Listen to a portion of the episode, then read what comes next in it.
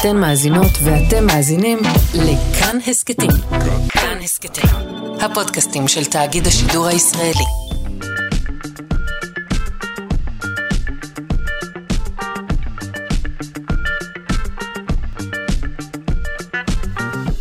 שלושה שיודעים.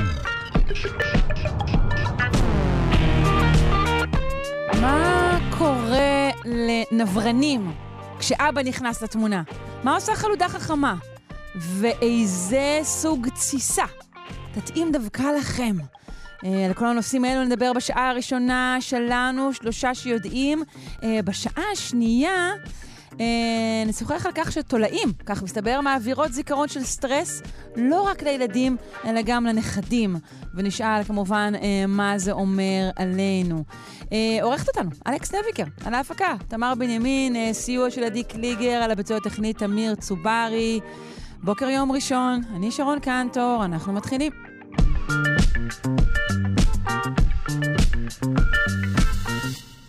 תרופות וחומרים שונים שכולנו צורכים מגיעים בסופו של דבר לכל גופי המים על כדור הארץ, וגם אה, לחוס המים שלנו ושל אחרים.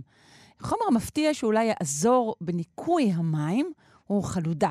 אבל לא, לא סתם חלודה, כמובן, אלא חלודה חכמה. אה, נשמע על כך מיהל עצמון, כימאית ואשת חינוך מדעי ממכון דוידסון. שלום, בוקר טוב. בוקר טוב, שרון. אה, קודם כל, בואי נשאל איך בדיוק אה, מגיעות אה, תרופות שלנו למקורות המים. אז במגוון דרכים, אבל בגדול כולנו מחזיקים הרבה יותר מדי תרופות בבית, שאנחנו לא משתמשים בהן, כי לא סיימנו, כי קנינו סתם, כי תרופות שאנחנו מחזיקים והן פגות תוקף וכל מיני דברים כאלה. ואז נשאלת השאלה מה אנחנו עושים איתם. אה, ורובנו, מסתבר, אה, לא זורקים אותם, ל... לא, לא ניגשים איתם לקופת החולים או לבית המרקחת ומחזירים אותם, מה שבהחלט אפשר לעשות, אה, וגם בבתי המרקחת הפרטיים וגם בבתי המרקחת של קופות החיילים אפשר לקבל, מקבלים חזרה תרופות שאין להם שימוש, ולא תורמים אותם לת... לעמותות שבעצם מעבירות תרופות למי שזקוק, כמו ידידים לרפואה, אלא זורקים אותם לזבל או לביוב. רגע, רגע, רגע, ו... רגע, רגע, רגע, רגע, מההתחלה. שנייה.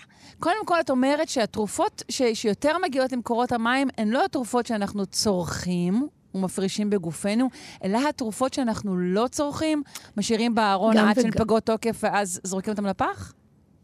גם וגם, זאת אומרת, גם תרופות, זה נכון שגם תרופות שאנחנו צורכים ובעלי חיים צורכים, אנחנו משתמשים בלא מעט uh, תרופות כשאנחנו מגדלים בעלי חיים למזון. והם מגיעים, בעצם חלק, מה, חלק מהחומר הפעיל בתרופה עובר דרך הגוף שלנו ונפלט החוצה, בעיקר דרך מערכת השתן. Mm-hmm. אז זה מגיע דרך אחת ש, ש, שתרופות מגיעות לביוב. אוקיי. Okay. אה, ומשם, בעצם בישראל, מעל 90 אחוז אה, מנוזלי הביוב שלנו בעצם מגיעים למכוני שפכים ולטיפול, ואחר כך מוחזרים חזרה או לחקלאות או לשימושים אחרים. אה, ובצורה הזאת חוזרים גם לאדמה וגם למקורות המים.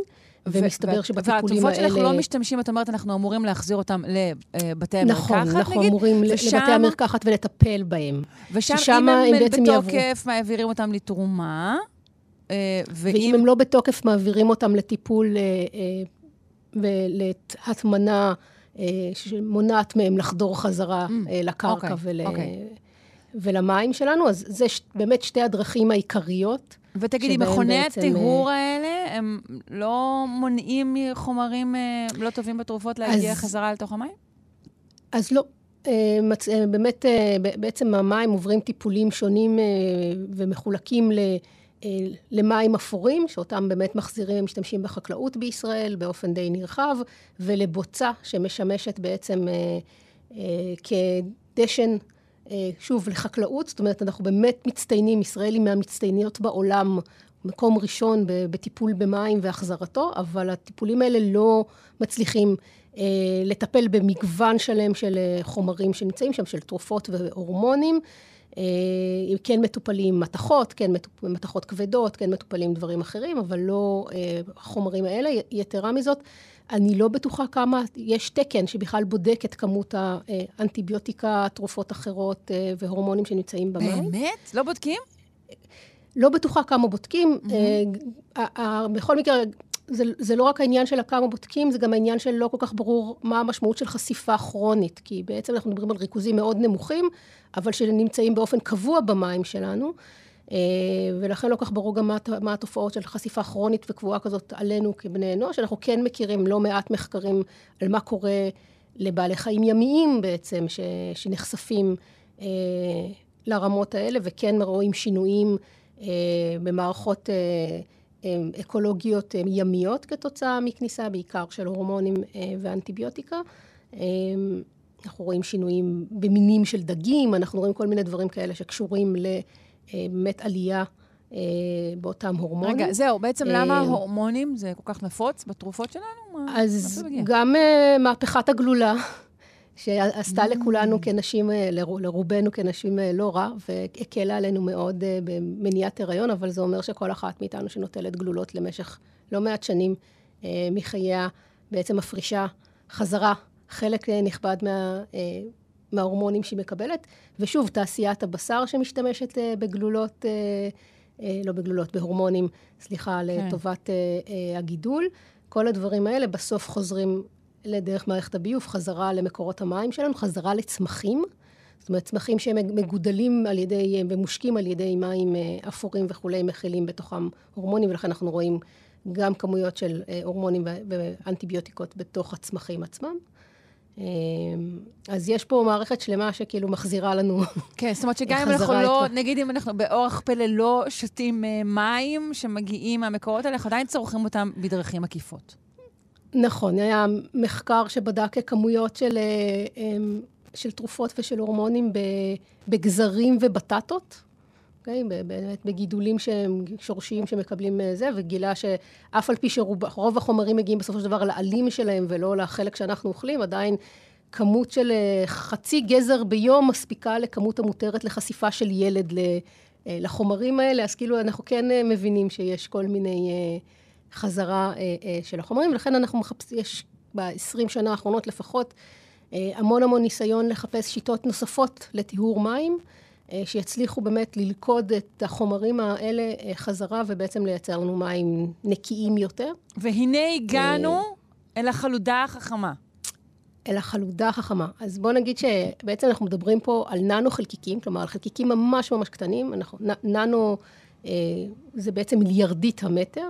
בואו ניקח מטר, נחלק אותו למיליארד חתיכות קטנות. אנחנו מדברים על חלקיקים בגודל של בערך עשרה ננומטר, מאוד מאוד קטנים, אה, שעשויים באמת ממה שאנחנו קוראים חלודה, אבל בעצם מתחמוצת של ברזל, ברזל וחמצן, שזו בעצם החלודה שלנו. והיתרון של החלקיקים הקטנטנים האלה אה, הוא מאוד גדול. קודם כל יש לנו המון ברזל, זה חומר מאוד אה, נפוץ בקליפת כדור הארץ ובאדמה שלנו, ולכן קל מאוד אה, למצוא הרבה ממנו. והחלקיקים הקטנטנים האלה, אה, בעצם יש להם שטח פנים מאוד גדול. אה, מרבית הכימיה קורית על שטח הפנים של חלקיקים ולא בתוך בפנים, ולכן כשיש לך הרבה חלקיקים קטנים, יש לך הרבה שטח פנים והרבה מקום לעשות כימיה. אה, וכלומר, הרבה מקום לתפוס את החומרים שאתה רוצה לתפוס במקרה הזה.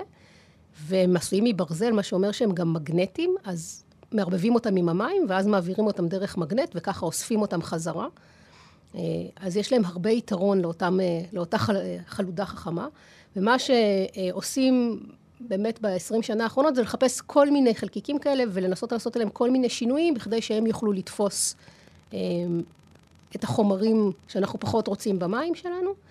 אה, ובאמת אה, נמצאו כל מיני שיטות. השיטה האחרונה באמת מראה בעצם דרך לשנות את הפני שטח של אותם חלקיקים של אותה אה, חלודה ולייצר עליה באמת מלכודות להורמונים, לאסטרוגן בעיקר, שמצליחים להוריד את רמות האסטרוגן במים. ובעוד שעד עכשיו בעצם הראו את השיטות האלה בעיקר במעבדה, אנחנו, אחת הפריצות דרך זה באמת היכולת לעשות אותן בכמויות גדולות ולהראות שאפשר להשתמש בהן גם בשטח ולאסוף אותן חזרה ובאמת להפוך אותן למערכת תעשייתית. זאת אומרת, יש הרבה מאוד שיטות, אבל הרבה מאוד שיטות הן לא הן יעילות ב, כשאנחנו מדברים לממדים גדולים, כשאנחנו רוצים לצאת מ, מהמעבדה לשטח. אה, והיתרון של השיטה הזאת, של החלודה החכמה, כמו שאמרתי, היא, היא זולה מאוד, כי יש הרבה ברזל והרבה חלודה מסביבנו. היא מאוד יעילה בגלל שטח הפנים המאוד גדול, והיא מאוד יחסית קלה להסרה. צריך לבוא ולהגיד שעדיין אין מחקרים שבודקים מה קורה אם אנחנו נחשפים להמון חלקיקי ננו חלודה כאלה, ננו אה, אה, חלקיקים קטנטנים של זה, כי, כי בטוח, שזה אנחנו יודעים להגיד, כשעושים דברים כאלה ברמה התעשייתית, בטוח לא יצליחו להסיר את כולם. אז יכול להיות שאנחנו ניפטר מה... אה, מהזיהומים של ההורמונים והזה, אבל נשאר עם זיהום חדש שצריך להבין מה המשמעויות שלו והאם הוא פוגע בנו באיזושהי דרך. כן, כן, זה כמו שאמרת מקודם על הגלולה. אה, שמחנו מימין ואולי הודאגנו משמאל. אה, ייתכן אה, שזהו הסיפור כולו. אני מודה לך מאוד. יהל עצמון, כימאית, ואשת חינוך מדעי, מכון דוידסון.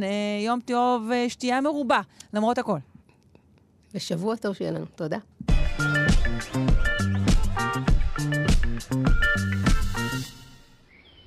אבהות uh, חדשה ומעורבת היא נושא לוהט בשנים האחרונות. אנחנו רוצים uh, לשאול מה קורה אצל בעלי חיים. מחקר חדש על נברנים מצא שמעורבות רבה של אבות נברנים בטיפול בצאצאיהם תרמה להתנהגותם החברתית ולהתפתחות המוח שלהם.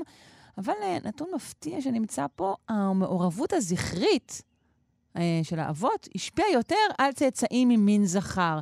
אה, בואו נשמע אה, על המחקר המעניין הזה, על הנברנים, מהדוקטור שיר אציל, מהמחלקה לפסיכולוגיה באוניברסיטה העברית. שלום. בוקר טוב. בוקר אור. קודם כל, מה קורה בעניין של נקבות וזכרים בכלל בטיפול אצל בעלי חיים? הרוב המכריע בטיפול הוא של הנקבות, נכון? נכון, נכון. זה באמת סוגיה ממש מעניינת, מה שאת מעלה. 95% מהיונקים אה, מדובר רק בטיפול אמאי. הזכר, התפקיד היחיד שלו בכוח זה להתרבות עם הנקבה, ואז הוא נפרד. חמישה אחוז מהיונקים, אחרי הסקס, הם נשארים ביחד, הם הופכים לזוג ומגדלים את הצאצאים ביחד. אלה נקראים מינים מונוגמיים. כן, חמישה אחוז בלבד, אוקיי. חמישה אחוז בלבד, זאת אומרת, רוב הקשרים בכלל שאנחנו עושים, או שבצבע אנחנו רואים, זה בין אימהות לגורים שלהם, ובחלק קטן מהחיות יש גם קשרים עמוקים בין שני מבוגרים, בין זכר ונקבה למשל, ובין אבות לגורים שלהם, שזה יחסית נדיר בטבע. ומה שאנחנו יודעים זה שהפרופיל הביולוגי שמאפיין את המינים האלה או את החיות האלה הוא שונה. ואחד הדברים המאוד מאוד אה, חשובים שאנחנו רוצים להבין זה האם ההבדלים האלה הם גנטיים או ביולוגיים, וזה לא אותו דבר. לא.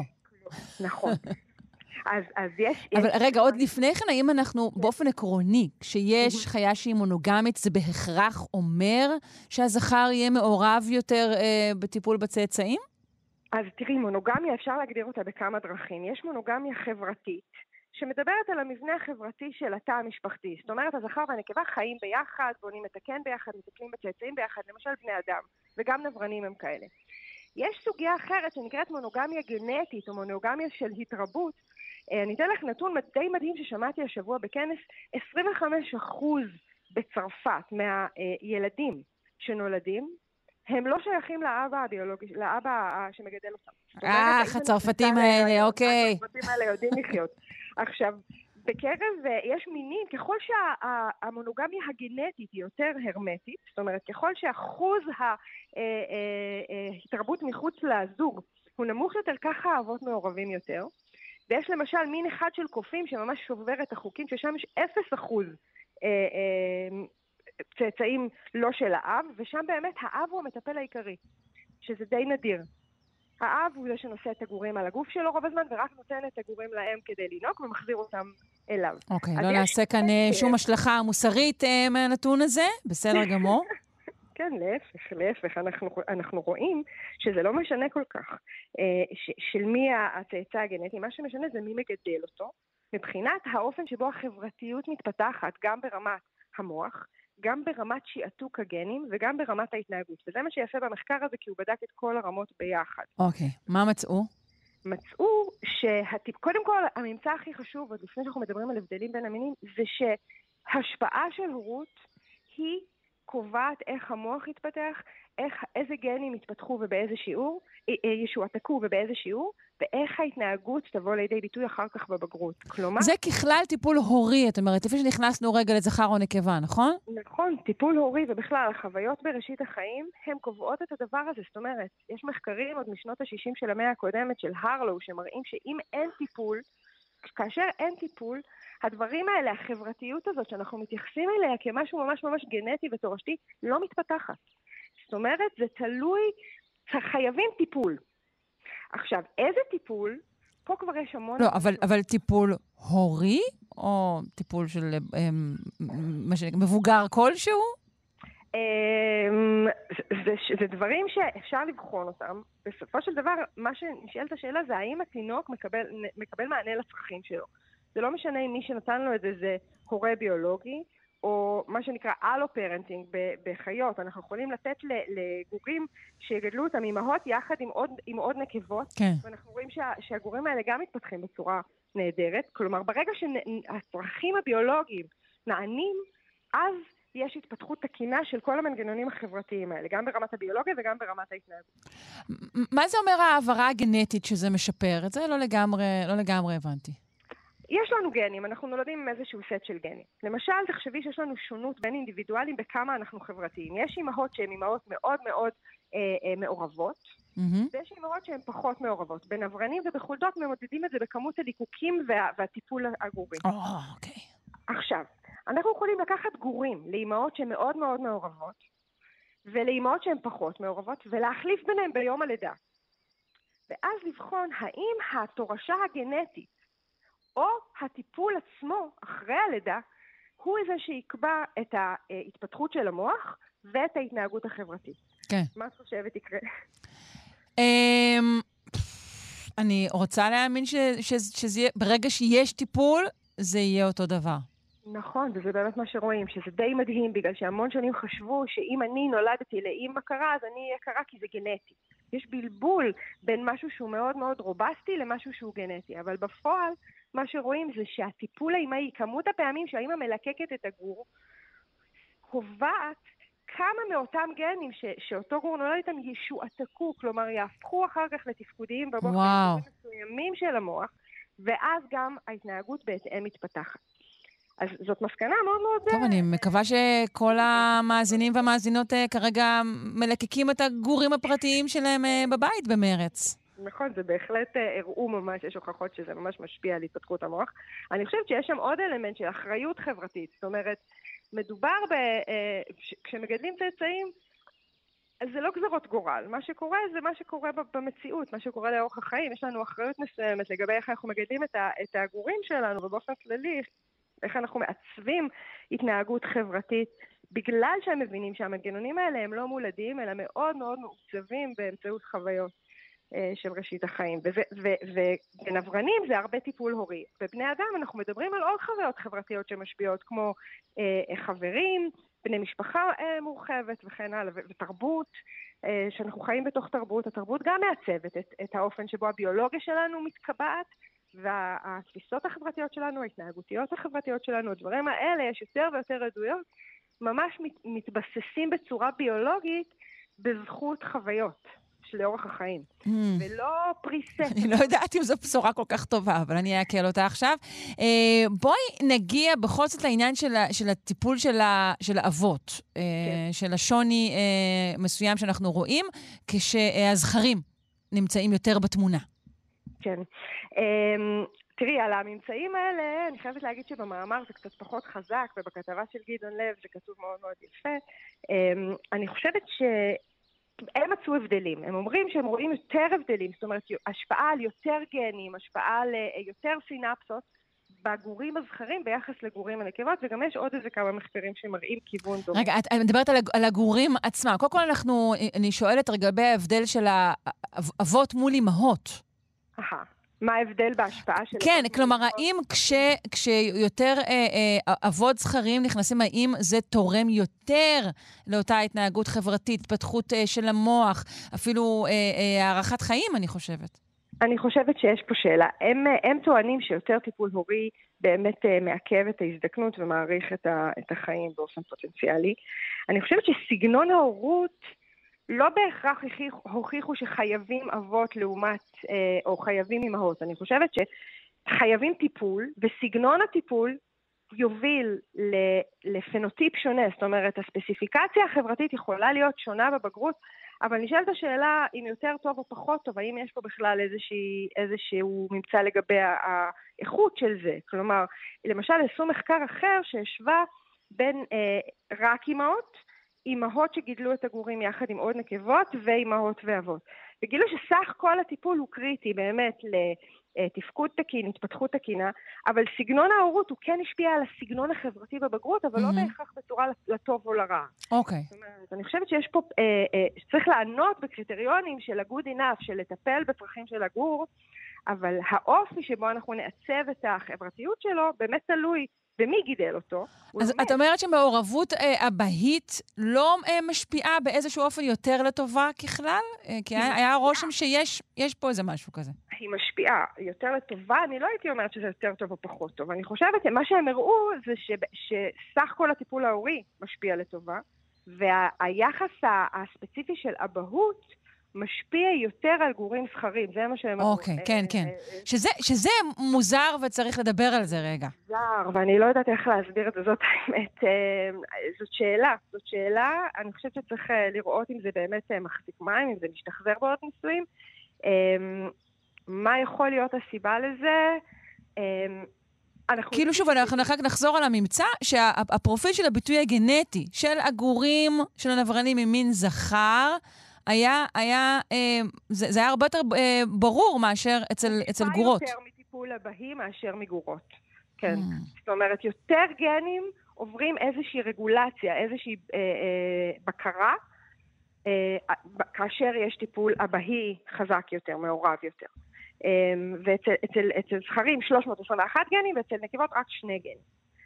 אז נשאלת השאלה, מה, נקבות פחות רגישות לטיפול לבהים מזכרים? למה? זאת אומרת, זאת שאלה ממש טובה.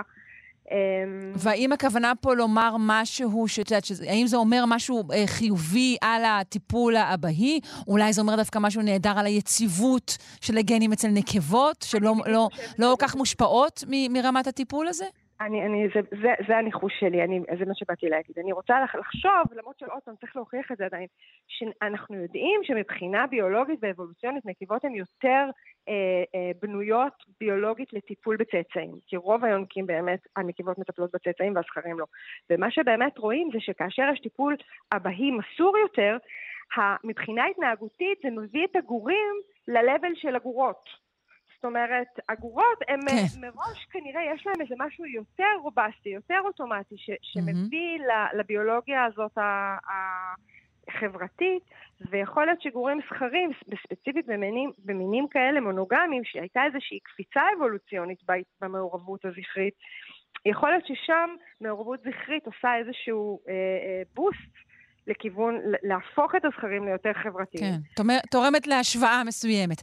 אה, טוב, שאלה אחרונה לסיום, אנחנו מדברים על נברנים, עד כמה אנחנו יכולים לומר בביטחון אה, שמה שאנחנו לומדים על נברנים נכון גם אה, לבני אנוש? אנחנו לא יכולים, אנחנו צריכים לבדוק את זה בבני אנוש. יש מחקרים שמשווים, למשל, גורי אדם שגדלו לשני אבות, גורי אדם שנולדו לשתי אמהות, מסתכלים בעיקר ברמה ההתפתחותית ומראים התפתחות תקינה אה, ואפילו מעל הממוצע של זוגות כאלה, אה, של ילדים שגדלו בזוגות חד-מיניים. אה, שוב, אנחנו לא יודעים אבל אם זה לא מראש כמובן הרקע החברתי והתרבותי שהביא אותם אולי לפתיחות מסוימת כזאת, נכון? נכון, נכון, ולא רק זה, הם גם בדרך כלל בממוצע במעמד סוציו-אקונומי. כן, בדיוק. וחשוב מכך, הם מאוד מאוד רוצים להיות הורים, זאת אומרת, הם, הם אף פעם לא ייכנסו להיריון בטעות, ואני חושבת נכון. שזה מה שזה משקף. אבל מה שברור זה שזה לא ריסק פקטור. אם אין לך אימא או אין לך אבא, אבל יש לך טיפול הורי שהוא adequate, שהוא טוב, לא ברור שיש איזשהו צורך ספציפי בג'נדר מסוים, מה שברור זה שצריך טיפול הורי טוב. כן. אמ, זה, וזה מחקרים שהם לא ביולוגיים, זה מחקרים התפתחותיים שמראים התפתחות אה, קוגניטיבית, התפתחות חברתית וכן הלאה.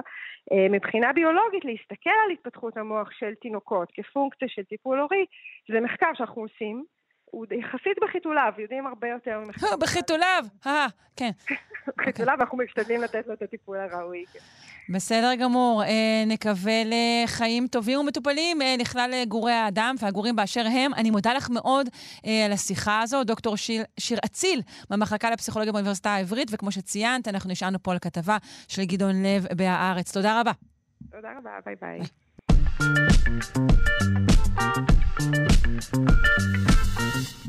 אנחנו בעצם ממשיכים עם גידול צאצאים. האם אסטרטגיית גידול הצאצאים שלנו, בני האדם, אה, היא זו שהפכה אותנו לכאלה מהממים? אה, ואיך אנחנו יודעים שהקרובים שלנו, שאבותינו הם הקופים בעצם. אה, נפנה לדוקטור אלון ברש, מומחה לאנטומיה ואבולוציה של האדם מהפקולטה לרפואה על שם עזריאלי באוניברסיטת בר אילן, שיענה על השאלות האלו. שלום.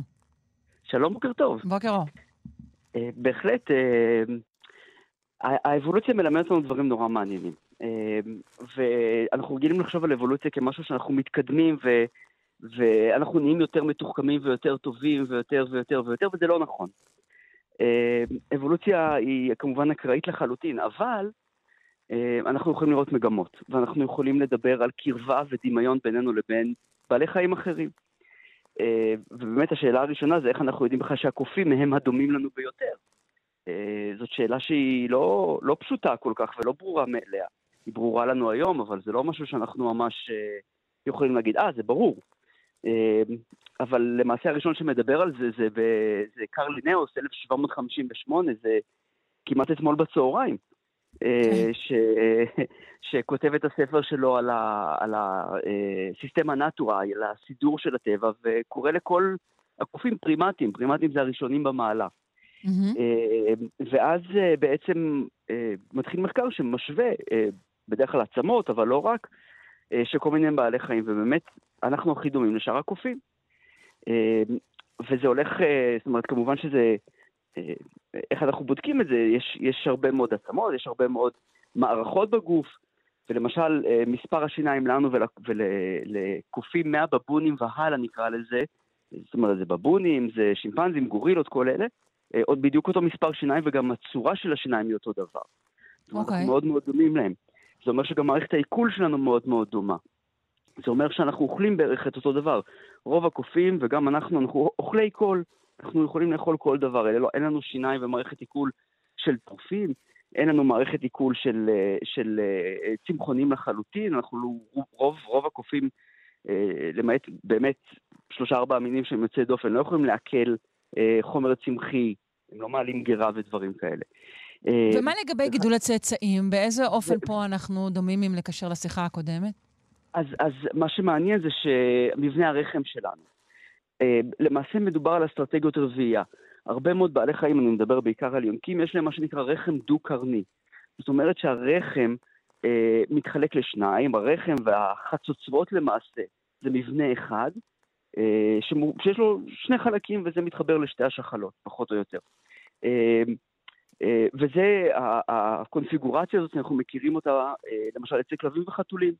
ומי שיש לו כלב וחתול יודע שכלבים שהם, וחתולים מולידים הרבה מאוד צאצאים, חמישה, שישה, שבעה, שמונה גורים בשגר אחד. אצלנו, וזה קורה אה, אה, אצל קופים מסוג מסוים והלאה, זאת אומרת, אה, קופים, מה שאנחנו קוראים להם קופי, אה, קופי עולם אה, ישן, שזה הקופים שגרים בכל... אה, העולם הישן, שזה אפריקה בעיקר, יש לנו רחם חד-קרני. הרחם הפך להיות, במעין צורה של הרחם האנושי וגם של כל הקופים, צורה של אגס, עם שתי חצוצרות למעשה, שמתחברות לשתי שחלות. אבל רק הרחם יכול לשאת, יכול לשאת למעשה צאצא, ובדרך כלל אחד, אולי שניים. זה מאוד מאוד נדיר. יותר מאשר שני צאצאים. למה, למה זה ככה? ואיך זה עוזר? כן. ואיך זה עוזר? כשיש לנו אה, הרבה מאוד צאצאים, אנחנו לא יכולים לדאוג לכולם. אה, יש תחרות אפילו בין הצאצאים. אה, ואז אה, אה, זאת אסטרטגיה מסוימת, אסטרטגיה שאומרת אני אביא הרבה מאוד צאצאים, מתוך ידיעה ברורה שחלקם אה, אה, אה, לא, לא יגיעו לגיל בגרות, אה, אבל אני אעשה את זה הרבה מאוד פעמים, לאורך הרבה מאוד שנים, וככה אני אשפר את, אה, את מעמדי האבולוציוני. הרבה ביצים בהרבה סלים. בדיוק. האסטרטגיה שלנו היא אחרת לגמרי, היא להביא מעט מאוד צאצאים, ו- וגם לא כל שנה, אלא כל כמה שנים, אבל ממש לטפל בהם. ותינוקות של קופים, וכמובן תינוקות אנושיים, קשורים אה, באמת בהמשך לשיחה הקודמת לאימא שלהם אה, במשך הרבה מאוד זמן. אה, ודרך אגב, אנחנו לא הכי קיצוניים בעניין הזה. אצל אורן גוטנג הם, הם מביאים צאצאים פעם בשבע-שמונה שנים. אה, ושוב, מאותה סיבה, והצאצא נשאר קרוב לאימא ורק לאימא במקרה הזה, אה, במשך כל הזמן הזה. אה, וגם כשהוא עוזב אותה, אז הוא נודד טיפונת מתרחק מהאימא, אבל לא מאוד מאוד רחוק. זאת אומרת, זאת, זה, זה, זה, זאת אסטרטגיה שאומרת, אנחנו נשקיע את כל מה שיש לנו בצאצא האחד הזה, ואנחנו נדאג שהוא יגיע ל, ל, ל, לגיל בגרות. וגם זאת אסטרטגיה, לא להביא הרבה צאצאים, אבל לטפל בהם מאוד מאוד מאוד מאוד טוב. והנה אנחנו רואים את זה, זה גם סימן אבולוציוני, שאנחנו והשימפנזים למשל הם כאלה, והגורילות והאורנגוטנגים, אנחנו מאוד קרובים אחד לשני. מכיוון שאנחנו באמת אה, אה, משתמשים באותה אסטרטגיית רביעייה. אה, חשוב רק לזכור מצד שני שלא כל דבר שקורה במהלך האבולוציה זה בהכרח לטובה. אני רוצה לתת דוגמה אחת. אה, אצל הלמורים למשל, שאלה קופים שנחשבים פרימיטיביים, כמו הרבה מאוד בעלי חיים אחרים, יש להם את היכולת לסנטז ויטמין C. זאת אומרת, הם, הם, הם, הם יכולים לקבל את uh, חומרי הגלם ולבנות ויטמין C לבד. אנחנו איבדנו את היכולת הזאת. אנחנו חייבים לקבל את הוויטמין C ועוד הרבה מאוד דברים אחרים מה, מהאוכל שאנחנו אוכלים. Uh, וזה מתקשר לעובדה שבאמת האבולוציה היא אקראית לחלוטין. אנחנו באמת, יש לנו את היכולת בעצם uh, להעביר את המטען הגנטי הלאה, לפעמים זה לטובה, לפעמים זה לא לטובה, אה, אבל זה מה יש. אז אה, אסטרטגיית הרביעייה שלנו היא אסטרטגיית רביעייה של, של הרבה מאוד קופים גדולים אחרים, אה, שזה יתרון מאוד מאוד גדול. כן. אסטרטגיית התזונה שלנו היא לאכול הכל. ומצד שני, הנה, אנחנו לפעמים איבדנו חלק מהיכולות שלנו, וזה לעולם לא יחזור. Mm. אבל אלה, אלה הדברים, כן. אלה הדברים שאנחנו פיתחנו אפשרות uh, לבלוע ויטמין C uh, בקפסולות. אני מודה לך מאוד, דוקטור אלון ברש, מומחה לאנטומיה ואבולוציה של האדם מהפקולטה לרפואה על שם עזריאלי באוניברסיטת בר אילן. Uh, עבורי את המופת של אבולוציה. תודה רבה. תודה, תודה.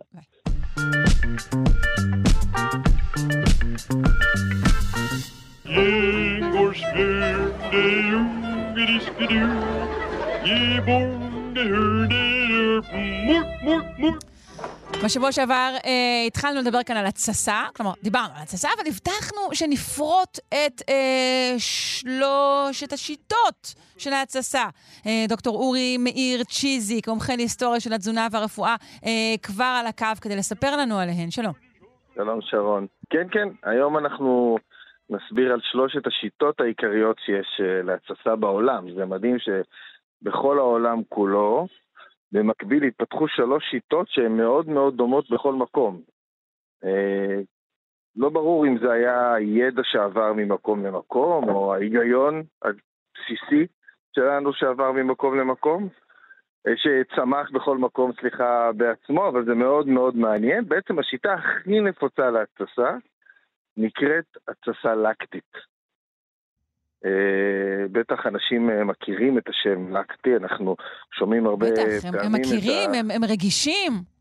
לא, אז, אז זה, זה פחות קשור ללקטוז שאנחנו רגישים אליו, שעליו דרך אגב נתחיל לדבר על החלב ומהפכת מוצרי המשנה בשבוע הבא, זה יותר קשור לחיידקי החומצה הלקטית. Mm-hmm. חיידקי החומצה הלקטית, הלקטית הם חיידקים מאוד מאוד uh, נפוצים. ובעצם התסיסה, הקטגוריה הכי רחבה בהתססה היא התססה לקטית, שהיא נעשית באמצעות אותם חיידקים. בעצם בתהליך התסיסה הלקטית אנחנו מייצרים תנאים שנותנים יתרון לחיידקי החומצה הלקטית. ואת מכירה את התסיסה הלקטית, לחם מחמצת זו תסיסה לקטית, ויוגורט או גבינה זו תסיסה לקטית, ירקות כבושים שאנחנו מכירים זו תסיסה לקטית. ויש המון המון המון תסיסה לקטית אה, סביבנו, זה באמת קטגוריה... זוהי הנפוצה ביותר אדירה. בעצם. הנפוצה ביותר, ומה שמעניין הוא שבעצם לכל תהליך תסיסה יש את הגורם שמאפשר אותו, הרי צריך ליצור את התנאים שיאפשרו את התסיסה הלקטית ואת ההתפתחות של חיידקי החומצה הלקטית, במקרה הזה זה מלח. כמעט בכל תהליך של תסיסה לקטית, כדי לייצר את התנאים שנותנים את העדיפות לחיידקי החומצה הלקטית, אנחנו מוסיפים קצת מלח.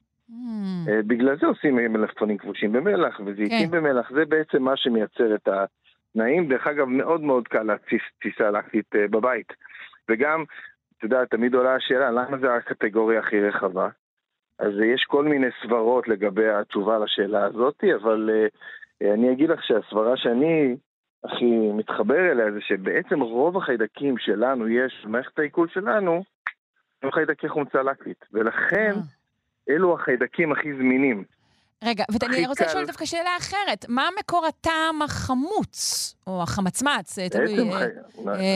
שיש לתוצרים של תסיסה לקטית? אז בעצם כשאנחנו יוצרים יתרון לחיידקי החומצה הלקטית, הם מתרבים, אוכלים את הסוכרים ומייצרים חומצה. וזה החומצה שגם משמרת את המזון וגם יוצרת את הטעם החמוץ. אוקיי, והיא משמרת את המזון, למה? מה הופך אותו לעמיד כל כך? התהליך, התהליך של ההחמצה הופך את המזון לבעל חיי מדף הרבה יותר ארוכים. את יודעת, זה כמו שאת אה, כובשת משהו עם לימון קצת, אז זה טיפה מאריך את חיי המדף שלו, שמשתמשים בחומץ. החומציות, או חומציות מסוגים שונים, מאריכה מאוד את אה, חיי המדף. כן, אני רק תוהה כאילו בעצם למה? כי יש שם צבא חיידקים שמביס אה, אה, פולשים לא, אחרים? כי זה...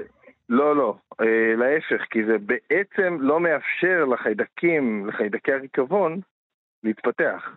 כן, אוקיי. התנאים שיוצרת החומציות Mm, לא, לא מאפשרים לחיידקי הריקבון אה, להתפתח וליצור את הריקבון, יפה. או לפטריות שנוגעות בדבר. אוקיי. אז אמרנו, התססה לקטית היא הכי נפוצה. דרך אגב, הדרך הכי טובה להשיג חיידקי חומצה לקטית, אם חסרים לכם, זה לנשוף כמובן. כן, כי אמרת, אנחנו מלא- אנחנו מלאים כן, בזה. כן, כן, אז אה, יש יותר סיכויים להתססה תנשפו על הזיתים שלכם. אוקיי. אז זו הקטגוריה הראשונה. נושפת לצנצנות, כן. בדיוק. הקטגוריה השנייה היא תסיסה אלכוהולית, כולנו מכירים אותה. אה, אנחנו עושים יין מענבים, או אה, תמד, שזה משקה אלכוהולי מדבש, ועוד הרבה משקאות אלכוהוליים אחרים. דרך אגב, הגורם שמאפשר, אם המלח אפשר את התסיסה הלקטית, מה שמאפשר את התסיסה האלכוהולית זה סוכר. אנחנו עושים יין מענבים, כי יש בהם הרבה סוכר. אבל, אבל מי שבאמת מדבש. פועל שם זה סוג של, זה פטריה, לא? זה נכון, מין נכון, שמרים אלו כאלה. שמרים, אלו. שמרים שהרמות הסוכר הגבוהות האלו מאפשרות את ההתפתחות של השמרים האלה הספציפיים על חשבון אה, חיידקים ושמרים אחרים, והם מייצרים את האלכוהול, וזה מה שיוצר את התסיסה האלכוהולית. דרך אגב, אחד הדברים הכי קלים להכין בבית מבחינת אלכוהול זה תמד. זה משקה שמכינים אותו מאלכוהול, ממים ודבש. מים לוקחים- ודבש. לוקחים דבש איכותי, מערבבים עם מים, יש הוראות, אפשר לכתוב תמד ב- אה, בגוגל ולהגיע למתכון בלי בעיה, תמ"ד, ו- וזה פשוט תוך אה, חודש יש לכם משקה אלכוהולי מדהים. אפשר אוקיי. אה, לשתות בהכנה ביתית פשוטה, בלי שום חומרים אה, אה, מיוחדים. אז זו התסיסה האלכוהולית. דרך אגב, לתסיסה האלכוהולית יש סעיף נוסף, בעצם כל תסיסה אלכוהולית, אם לא נעצור באיזשהו שלב את התסיסה, אם לא ניקח את האלכוהול, את היין, ונבקבק אותו ונשים אותו בתור, בתוך בקבוק, אם נמשיך להתסיס אותו, הוא יהפוך לחומץ. ופה מגיע חומץ בן יין. בעצם כל האלכוהול, אם אני לא אעצור באיזשהו שלב את התסיסה של התמד, יהיה לי חומץ תמד. ש- אה, אה, איך אני עוצרת אותו בעצם? את החומץ? לא, איך אני עוצרת את התסיסה הזאת? איך אני אומרת, אוקיי, אנחנו זה מבקבקים, מספיק? אה, מונעים חמצן, מה שנקרא. אה, אוקיי, צריך... ל- אנחנו מבקבקים. כן, אם אני אקח עכשיו את כל שאריות היין בבית שיש לי, כן. שנשארות תמיד אחרי שאני שותה יין, ואני אשים אותם בתוך צנצנת על השיש עם חתיכת בד במקום מכסה, כדי שלא יתאבדו כל מיני ברחשים פנימה, ויערבב יערבב כל יום, אחרי חודש-חודשיים יהיה לי שם חומץ בן יין. אם אני אקח מיץ תפוחים טבעי שעשיתי בבית, ואשים אותו גם בתוך צנצנת עם חתיכת בד עליו ויערבב כל יום, או אפילו כל כמה ימים, אחרי חודש-חודשיים יהיה לי שם חומץ תפוחים. אשכרה. חומץ זה אחד הדברים שהכי קל להכין. אני לפני אה, כמה חודשים קיבלתי כמות אדירה של מנדרינות. יש איזה מישהי שהייתה צריכה את הקליפות של המנדרינות כדי לייצר איזה טעם של ג'ין, ואני קיבלתי את המנדרינות עצמן מקולפות. אוקיי. 30-40 קילו. אמרתי, מה אני עושה עם עכשיו 30-40 קילו מנדרינות מקולפות? אמרתי, טוב, כן, גם מזן ספציפי שנקרא יוסוף אפנדי, יזן שהוא יחסית אה, ותיק ונדיר ומאוד מאוד טעים. אהה. לקחתי את המנדרינות, סחטתי אותם, ערבבתי במשך כמה חודשים. יצא לי חומץ, אנחנו קוראים לו חומץ יוסוף אפנדי, על שם זן של גם שם- שם נהדר לחומץ, הזה. כן? נכון, אהה. ויצא חומץ מדהים. וואו. בלי שום תוספת, בלי שום דבר. עשינו אותו דבר מאשכוליות, בעצם כל מיץ פרי שהוא מספיק מתוק, אם נשאיר אותו לצוץ ונמשיך לערבב אותו, יהפוך להיות, אה, יהפוך להיות חומץ. יפה, בעזרת השם. אה, אה, כן. אנחנו נצטרך להמשיך בשבוע הבא. כן. אה, אני נפרדת ממך. הבא אנחנו מגיעים, לקטגוריה האחרונה הכי מעניינת, ולה נקדיש באמת מעולה. דוקטור אורי מאיר צ'יזיק, מומחה להיסטוריה של התזונה והרפואה. תודה רבה. היה מתוק, תודה.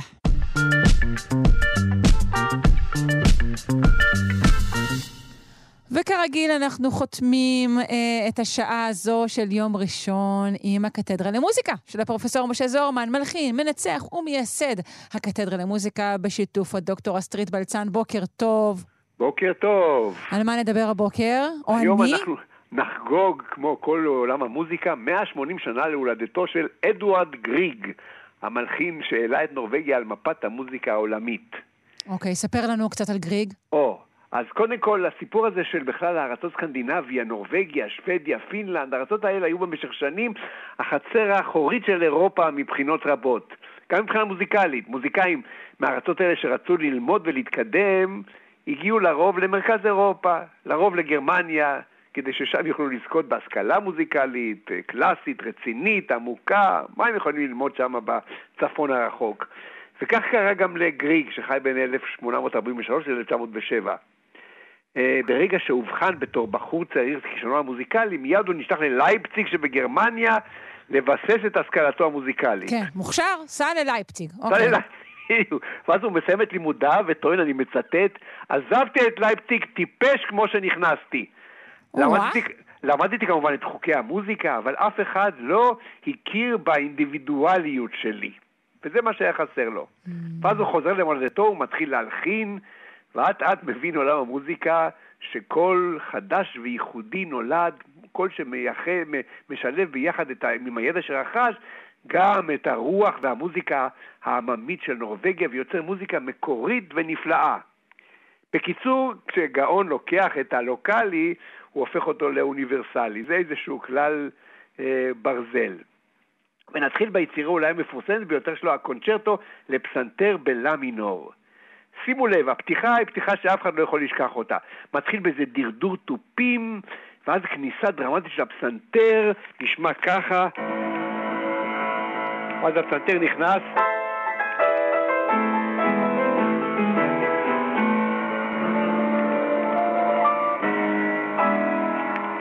כל מי ששמע את זה פעם אחת מבין שיש פה איזה משהו מיוחד. ומי ששומע את זה גם רואה בעיני רוחו כמובן את הנוף הדרמטי של הפיורדים הנורווגי, הנורווגיים אז. קונצ'רטו לפסנתר מנוגן על ידי ארתור רובינשטיין, אולי יצירת המופת הגדולה ביותר של גריג.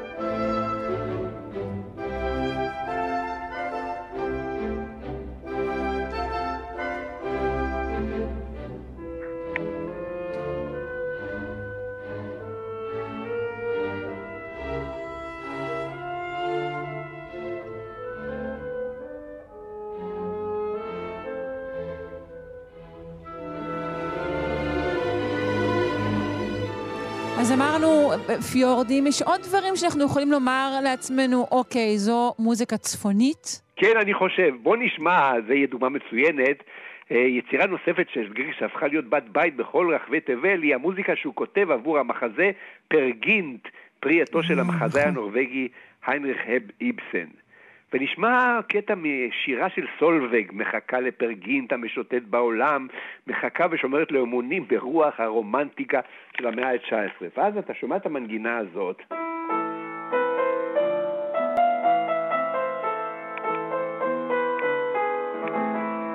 ואז ישאל המאזין, מה פה נורבגי? אז שימי לב, יש פה נקודה אחת שמאפיינת את המוזיקה הנורבגית כולה.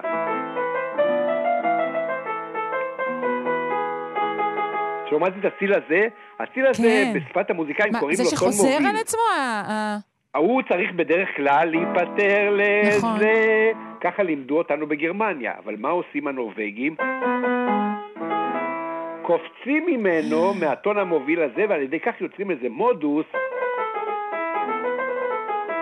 מיוחד שהוא מאוד אופייני למוזיקה הנורבגית, ואנחנו אפילו שמענו אותו בקונצרט בפסנתר. זה הופך להיות חלק מהמטבע לשון שמאוד אופיינית אה, לגריג ובכלל למוזיקה נורבגית. אז בואו נשמע את סולווג שרה את שיר הגעגועים שלה לפרגינט של אה, גריג.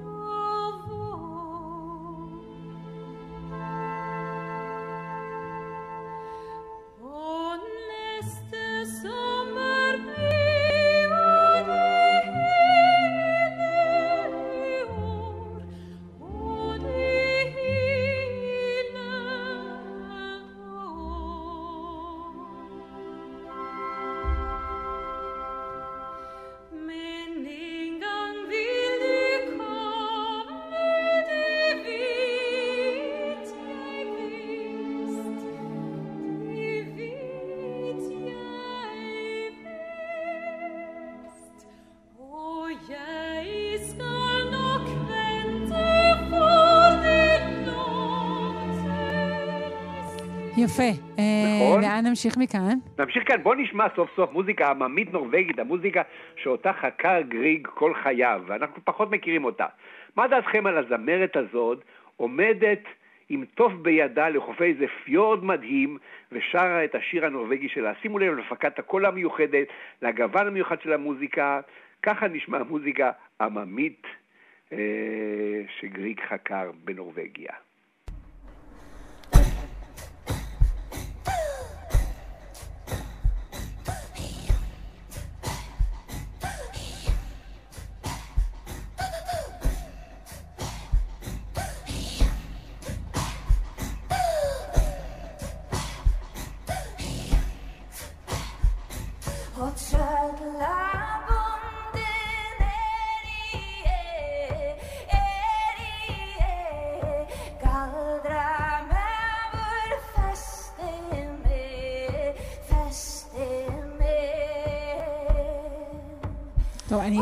מניחה שזאת לא הקלטה מימיו של גריג, אלא מה שנקרא מוזיקת עולם אה, בת ימינו, שמשחזרת אה, אה, קטעים אה, אה, עממיים. בדיוק, זה מוזיקה עממית, אבל כמובן שהוקלטה ב- ב- ב- בעשור האחרון או משהו כזה.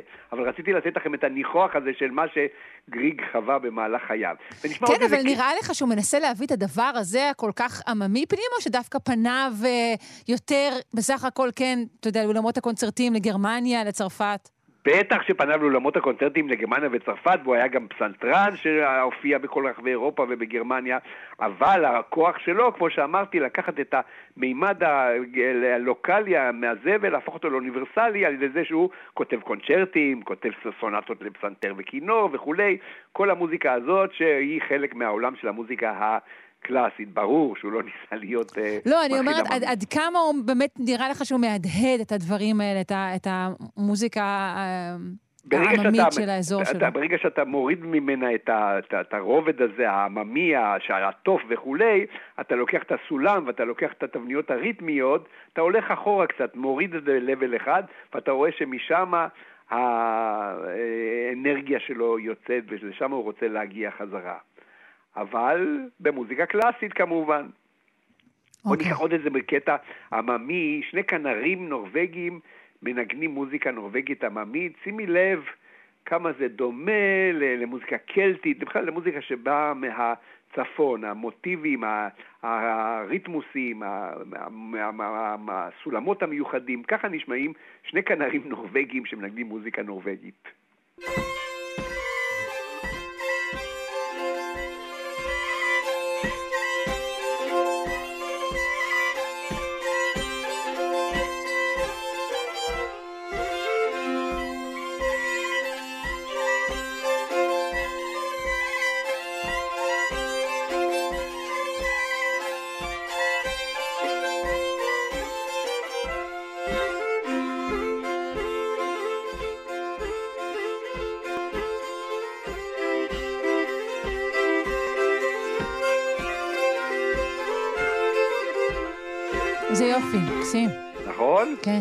אז זה עכשיו, אבל כשאתה אומר נורבגיה להרבה מאוד אנשים שבקיאים בעולם הרוק והפופ, הם מיד נזכרים בשיר מאוד מסוים, נורוויג'ן ווד, שירם המאוד מיוחד של הביטלס.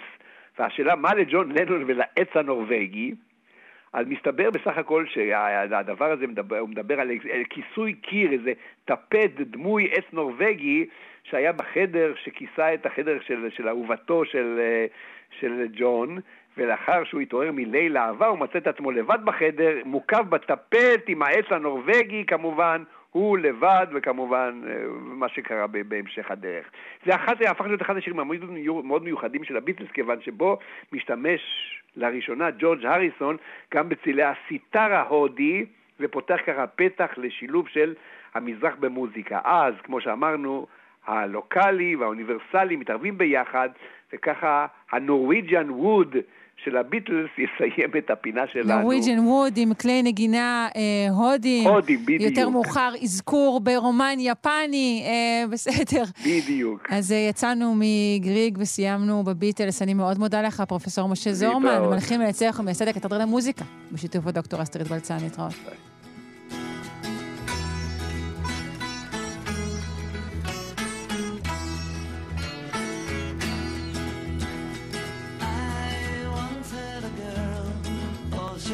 say, she once had me. She showed me her room, isn't it good? Norwegian wood. She asked me to stay and she told me to sit anywhere.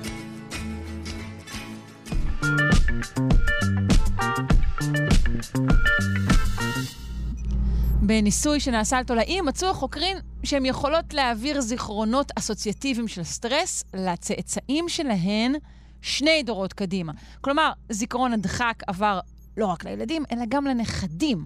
אנחנו נשמע כעת על המחקר המעניין מאוד הזה, ונשאל כמובן את השאלה המתבקשת.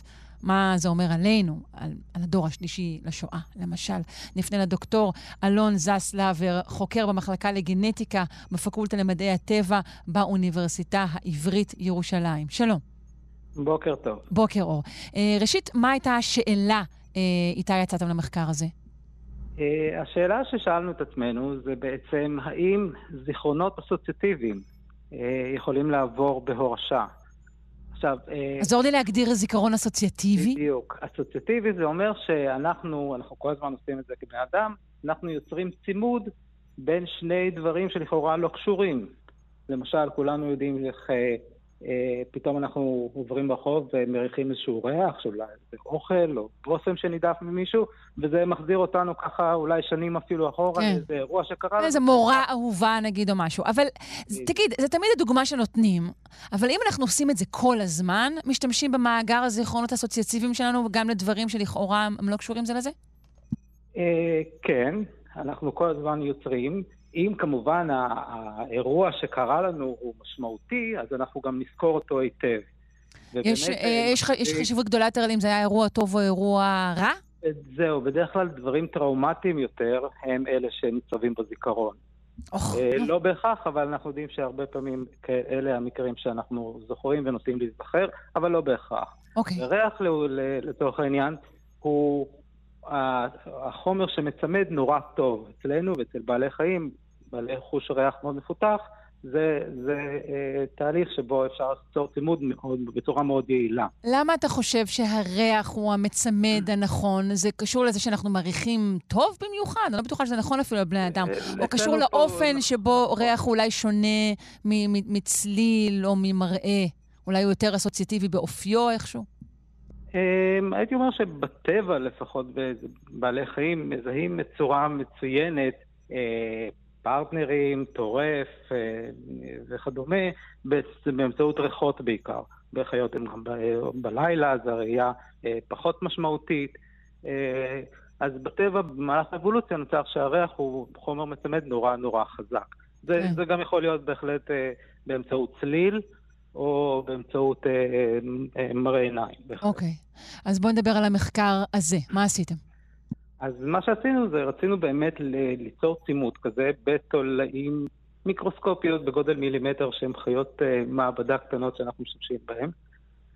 ולבדוק האם יכולת אה, יצירת זיכרון אסוציאטיבי כזה יכולה לעבור לדור הבא. זה, זה משהו, זה שני דברים שהם לא קשורים, נוצרים כצימוד במוח של הפרט שעבר את האימון הזה, שמוצמד אצלו במוח, והאם היכולת הזאת לצמד בין, בין האירועים האלו עובר לדור הבא. כלומר, עובר לדור הבא, שלא נחשף אולי ל- לדבר הראשוני. לא אולי, פשוט לא, בדיוק. לא נחשף ש- לאירוע הראשוני. עשינו נו- משהו נורא פשוט שגם עשו כבר לפנינו, ומצאו שזה ניתן בתולעים, מצמידים איזשהו ריח, עם איזשהו משהו, אירוע דחק, כמו שאמרת, סטרס, למשל, להרעיב אותם יום אחד, לא משהו מאוד נורא. אה, אבל אולי לתולעת זה, זה נורא ואיום, אני לא יודעת כמה זמן היא חיה.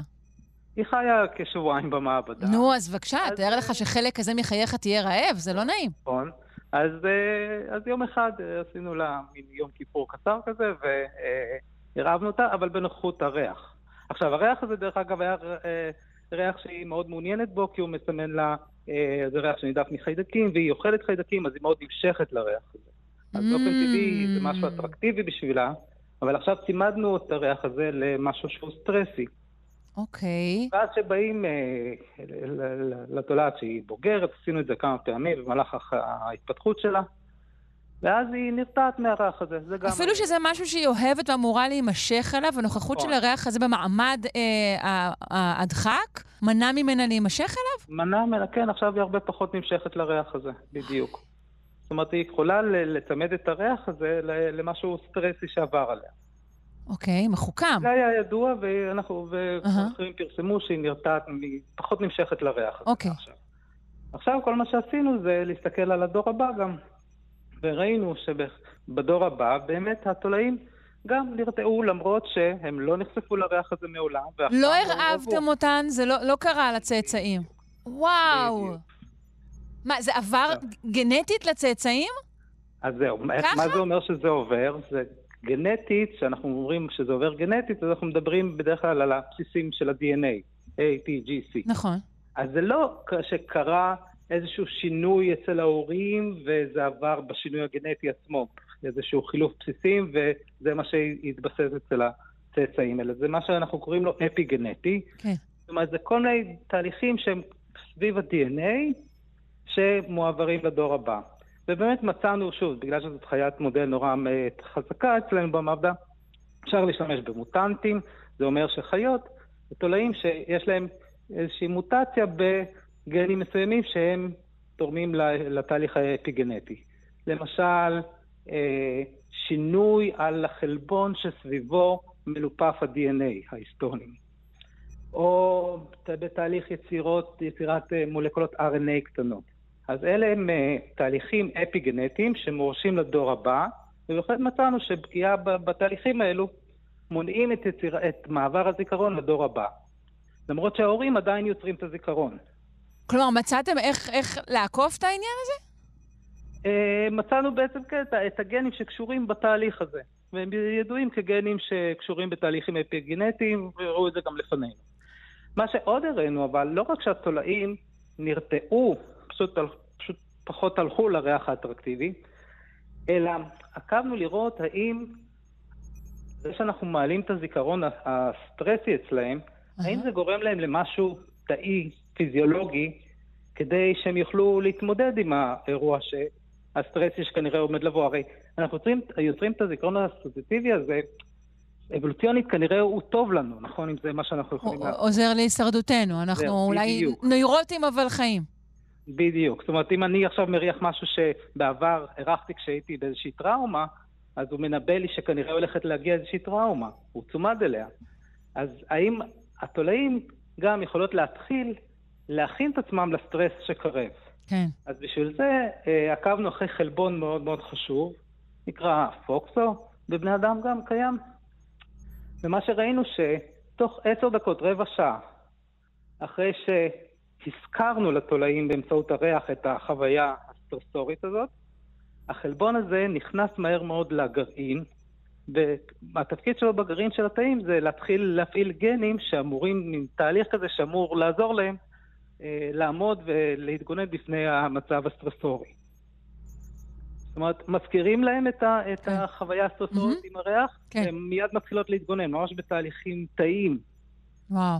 להתכונן כנראה לרעב שאמור לבוא. ואכן ראינו שכשעשינו, מימנו את התולעים, ואחרי זה שמנו עליהם סטרס, אלה שהזכרנו להם לפני זה את הסטרס שהם למדו, עמדו- עמדו בזה טוב היו יותר? הרבה יותר עמידות של וואו. הסטרס מאשר אלה שלא למדו. כן, אבל השאלה היא איך היו החיים שלהם שאר הזמן, אולי פחות טובים. אה, once עברת סטרס, כדאי שתזכור טוב ותלמד לעתיד מה, מה כדאי לעשות. כן. זה שאבולוציונית נוצר. כן. אה, מה לגבי הדור שאחרי? אז זהו, התגובה שהם פחות נמשכו לריח האטרקטיבי, מצאנו שהיא עוברת לדור הבא, לילדים שלהם. התגובה שבה הם מכינים את עצמם לסטרס עבר לילדים, אבל גם לנכדים. זאת אומרת, הנכדים גם, לא, כמו ההורים שלהם, הילדים של אלה שאומנו, אף פעם לא נחשפו לריח, אף פעם לא עורבו, ועדיין הם הראו את היכולת להתחיל את התהליכי עמידות בפני סטרס, once הם הריחו את ה... אז, אז כאילו הם קיבלו רק את היתרון של העניין הזה, נגיד? אה, כן, כי הם אף פעם לא עורבו, אבל המידע הזה, הידע הזה, לא, אבל אני תוהה על- המעבר בין הדור השני לשלישי, הוא לא לגמרי אה. נהיר. אז זהו, הדור, אוקיי, אז הנכדים כן קיבלו את המידע הזה. כשבדקנו את הדור השלישי, הנינים לצורך העניין. הנינים והנינות, הם כבר לא מצאנו איזה זכר לזיכרון הזה.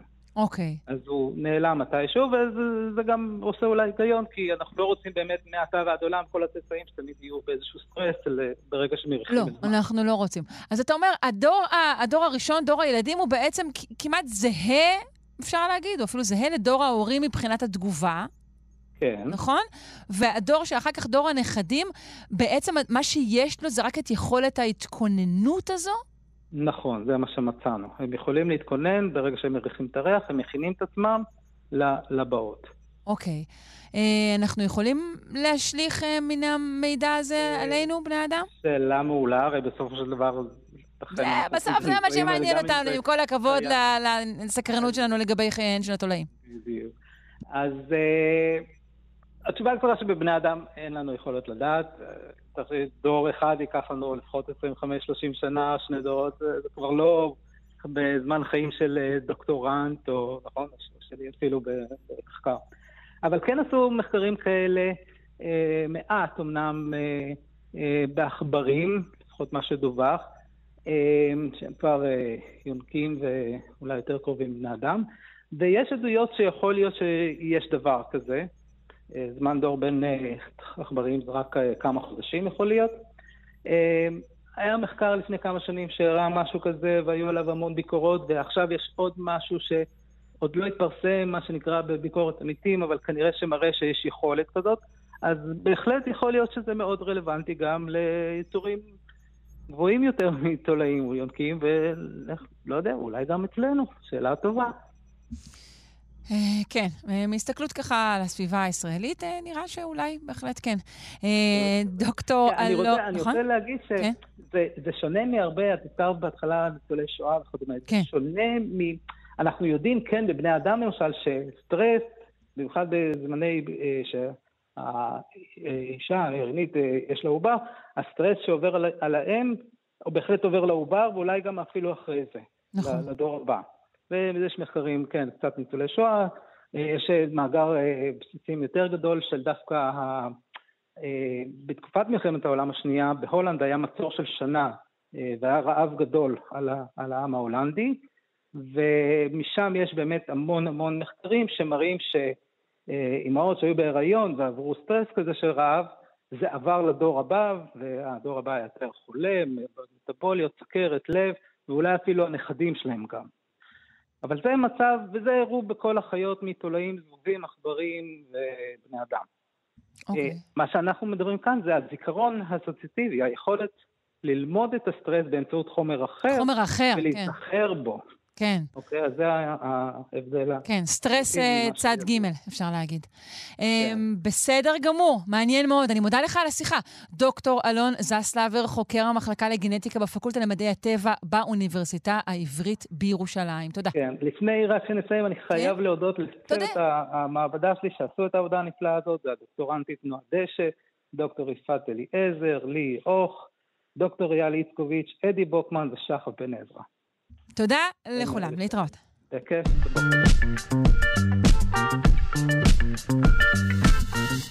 אנחנו עם uh, סיפור אהבה בין ננס לבן לכוכב כושל. אין, אין דרך אחרת להגיד את זה. כוכב כושל, ננס חום. Uh, צוות חוקרים uh, גילה uh, עצם שהוא ככה דמוי צדק חם.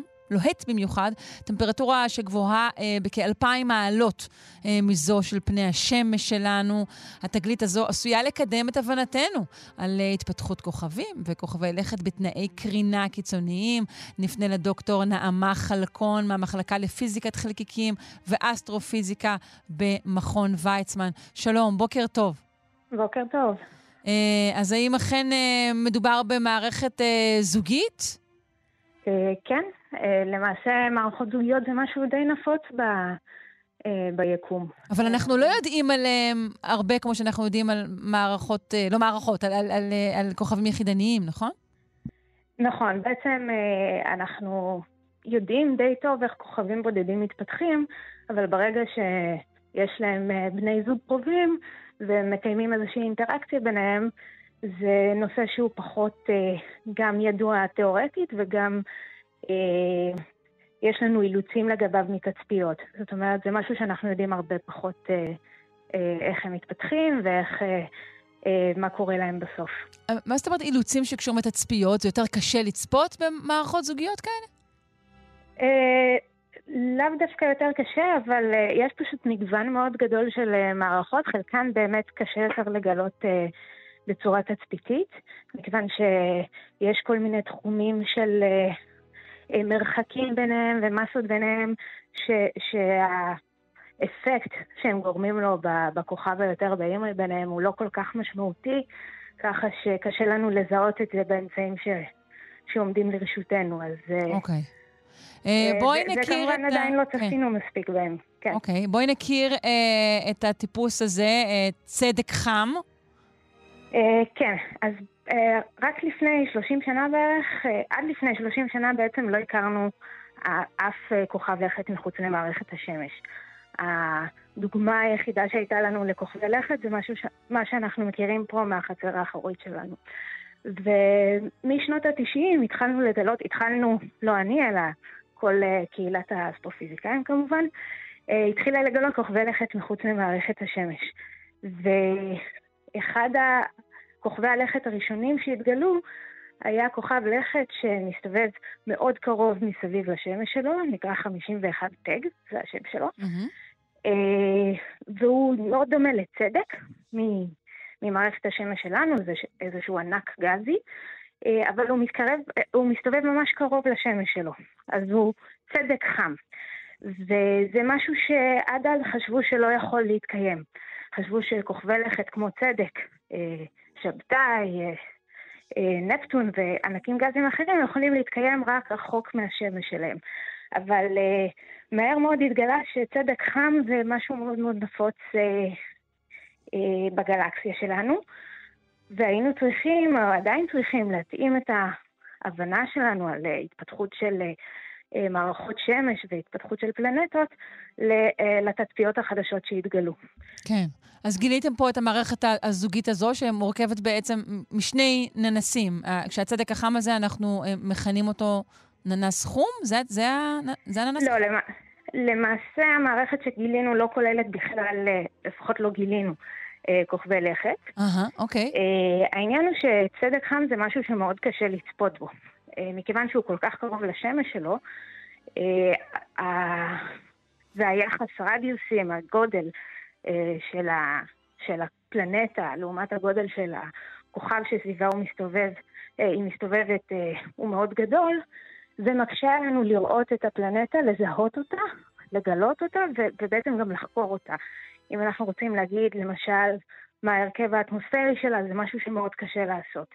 ואם אנחנו רוצים ללכת למקרים הכי קיצוניים של צדק חם, זה פלנטות שמסתובבות מאוד קרוב לכוכבים מאוד מסיביים ומאוד חמים, הרבה יותר מהשמש שלנו, זה משהו שעוד יותר קשה לעשות, כי אז הכוכב, השמש, שסביבה הפלנטה מסתובבת הרבה יותר גדולה, וגם בגלל כל מיני מאפיינים פיזיים שלה, למשל איך, נראה, איך נראית התפלגות האור שלה אה, כפונקציה של אורך גל, אז אה, הרבה יותר קשה לנו אה, לגלות בעצם ש, שיש שם פלנטה כזאת, ועוד יותר קשה לחקור אותה.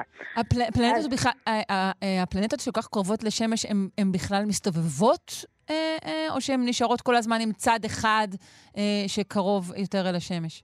זהו, אז, אז קודם כל הן מסתובבות, הן מקיפות את השמש, זה השנה שלהן. חוץ מזה, אנחנו יודעים, מכירים את זה גם מכדור הארץ, שהפלנטות מסתוב... וגם כוכבים מסתובבים סביב עצמם, סביב כן. צירם. מה שגורם לתופעה של יום ולילה. נכון, אבל באותה מידה גם במקרים של צדק חם כזה? כן, אז ברגע שפלנטה, או זה קורה גם בכוכבים, מסתובב, מסתובבת קרוב ל, לאיזשהו כוכב, קרוב מאוד, אז בהשפעה של, בעצם של כוח המשיכה, או ההבדלים בין הכוח של, אה, בין העוצמה של כוח המשיכה בין צד אחד של הפלנטה לצד השני, גורמים עם הזמן בעצם לאיזשהו סינכרון בין הזמן שלוקח לפלנטה להסתובב סביב עצמה, לבין הזמן שלוקח לה להקיף את, ה, את השמש שלה. אז בעצם ככה שהזמן סיבוב העצמי שלה, היממה שלה שווה לשנה. וואו. אה, וזה, וזה בעצם גורם לה כל הזמן להפנות את אותו צד אל השמש אה. שלה, ואת זה אנחנו מכירים גם מפה. אה, הירח תמיד מפנה אלינו את אותו צד, וזה מכיוון שהוא מה עם הבדלי כן... הטמפרטורות, נגיד, אז בין הצד אה, שמופנה אל ה- אל השמש וקרוב אליה כל כך לבין הצד השני? אה, אז זה מאוד תלוי בהרבה משתנים, אה, בין היתר בטמפרטורה של השמש, בטמפרטורה, אה, במרחק ממנה, ברדיוס שלה, וגם בתכונות של הפלנטה עצמה, של כמה טוב היא מעבירה חום ממקום למקום, מעבירה את הקרינה מצד אחד לצד השני. אז אה, זה משתנה בין, אה, בין פלנטות שונות.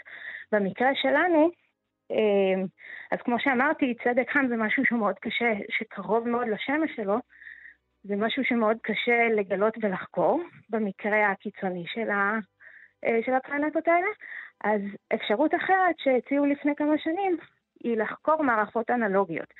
זאת אומרת, מערכות שקל לנו יותר לצפות בהן, ויש להן תכונות משותפות עם התכונות של אה, צדקים אולטרה חמים כאלה. אה, אז זאת המ- המערכת שגילינו, היא הדוגמה הקיצונית ביותר עד כה אה, של מערכת כזאת, ומה בעצם הרעיון? אה, להסתכל בננסים חומים שמסתובבים מאוד קרוב לכוכבים מאוד חמים. ומה זה ננס חום? ננס חום זה איזשהו אה, עצם שהוא בין, הוא, הוא בין פלנטה לבין כוכב. הוא יותר מסיבי מפלנטה, הוא פחות מסיבי מכוכב, אה, ומבחינת גודל הוא מאוד דומה, הוא מאוד דומה לצדק. בעצם הרדיוס שלו הוא אה, ממש דומה לרדיוס של צדק. והאטמוספירות של ננסים חומים אה, מזכירות אטמוספירות של, אה, של כוכבי לכת ענקים גזים כמו צדק. אז אם אנחנו נוכל לחקור את האטמוספירה של ננס חום שמואר בצורה קיצונית על ידי השמש שלו, אז נוכל ללמוד מזה על ההתנהגות של אטמוספירות של סדקים חמים. מדוע הם מכונים לעיתים כוכבים כושלים, אה, כפי שאמרתי בדברי הפתיחה שלי? אה, כוכב בעצם מבדיל בין כוכב לבין אה, גם פלנטה וגם ננס חום, זה שכוכב יכול להתיך, ליצור אנרגיה בליבה שלו על ידי היתוך של מימן להליום. הוא לוקח מימן, הופך אותו להליום, וזה בעצם מה שנותן לשמש את האנרגיה שלה. אה, ננסים חומים וגם פלנטות לא יכולים לעשות את זה. התנאים שבליבה שלהם לא מאפשרים אה, היתוך גרעיני כזה.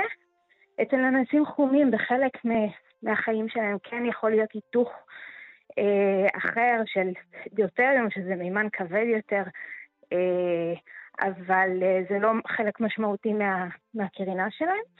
אז בעצם, אם אנחנו נניח, וזו, וזו ההנחה הרווחת היום, שננסים חומים נוצרים בדרך דומה לכוכבים, זאת אומרת מאיזושהי קריסה של ענן של חומר שהיה, שהיה בסביבה ומתחיל לקרוס לתוך עצמו עד שנוצרת התגובה הגרעינית בליבה, אז זה מה שקורה אצל כוכב רגיל, ואצל ננס חום, המסה של הענן הזה שקרס לא מספיקה כדי להגיע לתנאים האלה שמאפשרים היתוך Mm. גרעיני של מימן להליום. לכן הוא כוכב כושל, כי הוא לא הצליח להגיע להיתוך הגרעיני הזה. או, אוקיי, עכשיו המערכת שאתם גיליתם, אה, אנחנו מקווים שתאפשר לנו אה, לחקור ולהבין טוב יותר מער, מערכות כאלו, בין אה, נגיד ננסים לבנים לננסים חומים? אה, אה, כן, אז בעצם אה, לא הזכרתי בכלל מה זה ננס לבן. ננס לבן זה מה שיקרה, השלב הסופי. של השמש של רוב- שלנו בעצם, בדרך, כן. אולי לא הסופי, אלא אחד לפני הסופי. נכון? אה, לא, לא, זה הסופי. ב- אוקיי. בסופו של דבר, כשהננס הלבן נהיה מאוד מאוד קר, קוראים לו ננס שחור, אבל כן. היקום הוא עוד לא מספיק אה, זקן בשביל אה, שנראה אה, ננסים שחורים כאלה. אמ, אוקיי. אמ, אז בעצם מה שקורה לכוכב כמו השמש שלנו, ולמעשה בערך ל-97% מהכוכבים ביקום, אה, זה מה שיקרה להם בסופו של דבר. ברגע שהוא נגמר לו הדלק הגרעיני, אין לו יותר מספיק מימן כדי להפוך אותו להליום בליבה, הוא מאבד את היציבות שלו, ובתהליך אה, אה, די מורכב, שכולל מעבר בשלב של ענק אדום באמצע, בסופו של דבר הכוכב משיל מעליו את המעטפת שלו, ונחשפת הליבה, והליבה הזאת היא הננס הלבן. וזה בעצם עצם מאוד מאוד חם, אה, משהו כמו במסה של השמש, דחוס לתוך אה, כדור ברדיוס של כדור הארץ. זאת אומרת, משהו מאוד מסיבי, אבל גם מאוד מאוד קטן. כן. אז אם הזכרתי קודם שננסים חומים יש להם רדיוס שדומה לצדק, אה, שהוא כידוע הרבה יותר גדול מכדור הארץ, אה, הוא מקיף שמש, שהיא למעשה לא שמש, אלא ננס נס לבן. לבן, הרבה יותר קטן. כן, שהוא ברדיוס של כדור הארץ. ובמקרה של המערכת שאנחנו גילינו, הננס הלבן, הננס הלבן במערכת הוא בטמפרטורה של 37 אלף מעלות קלווין. אז הוא מאוד מאוד חם. זה אומר גם שמעט מאוד זמן עבר מאז שהוא הפך להיות ננס לבן. אה, בערך מיליון שנה, שזה ממש כלום במונחים אסטרונומיים. אה, והננס החום הזה מסתובב ממש קרוב לננס הלבן, והזמן, השנה שלו זה בערך שעתיים ו-19 דקות. המרחק ביניהם הוא קטן יותר מהרדיוס של השמש, שלנו. אמ, ובגלל שהננס הלבן כל כך חם, הוא מחמם מאוד את הננס החום שמסתובב סביבו.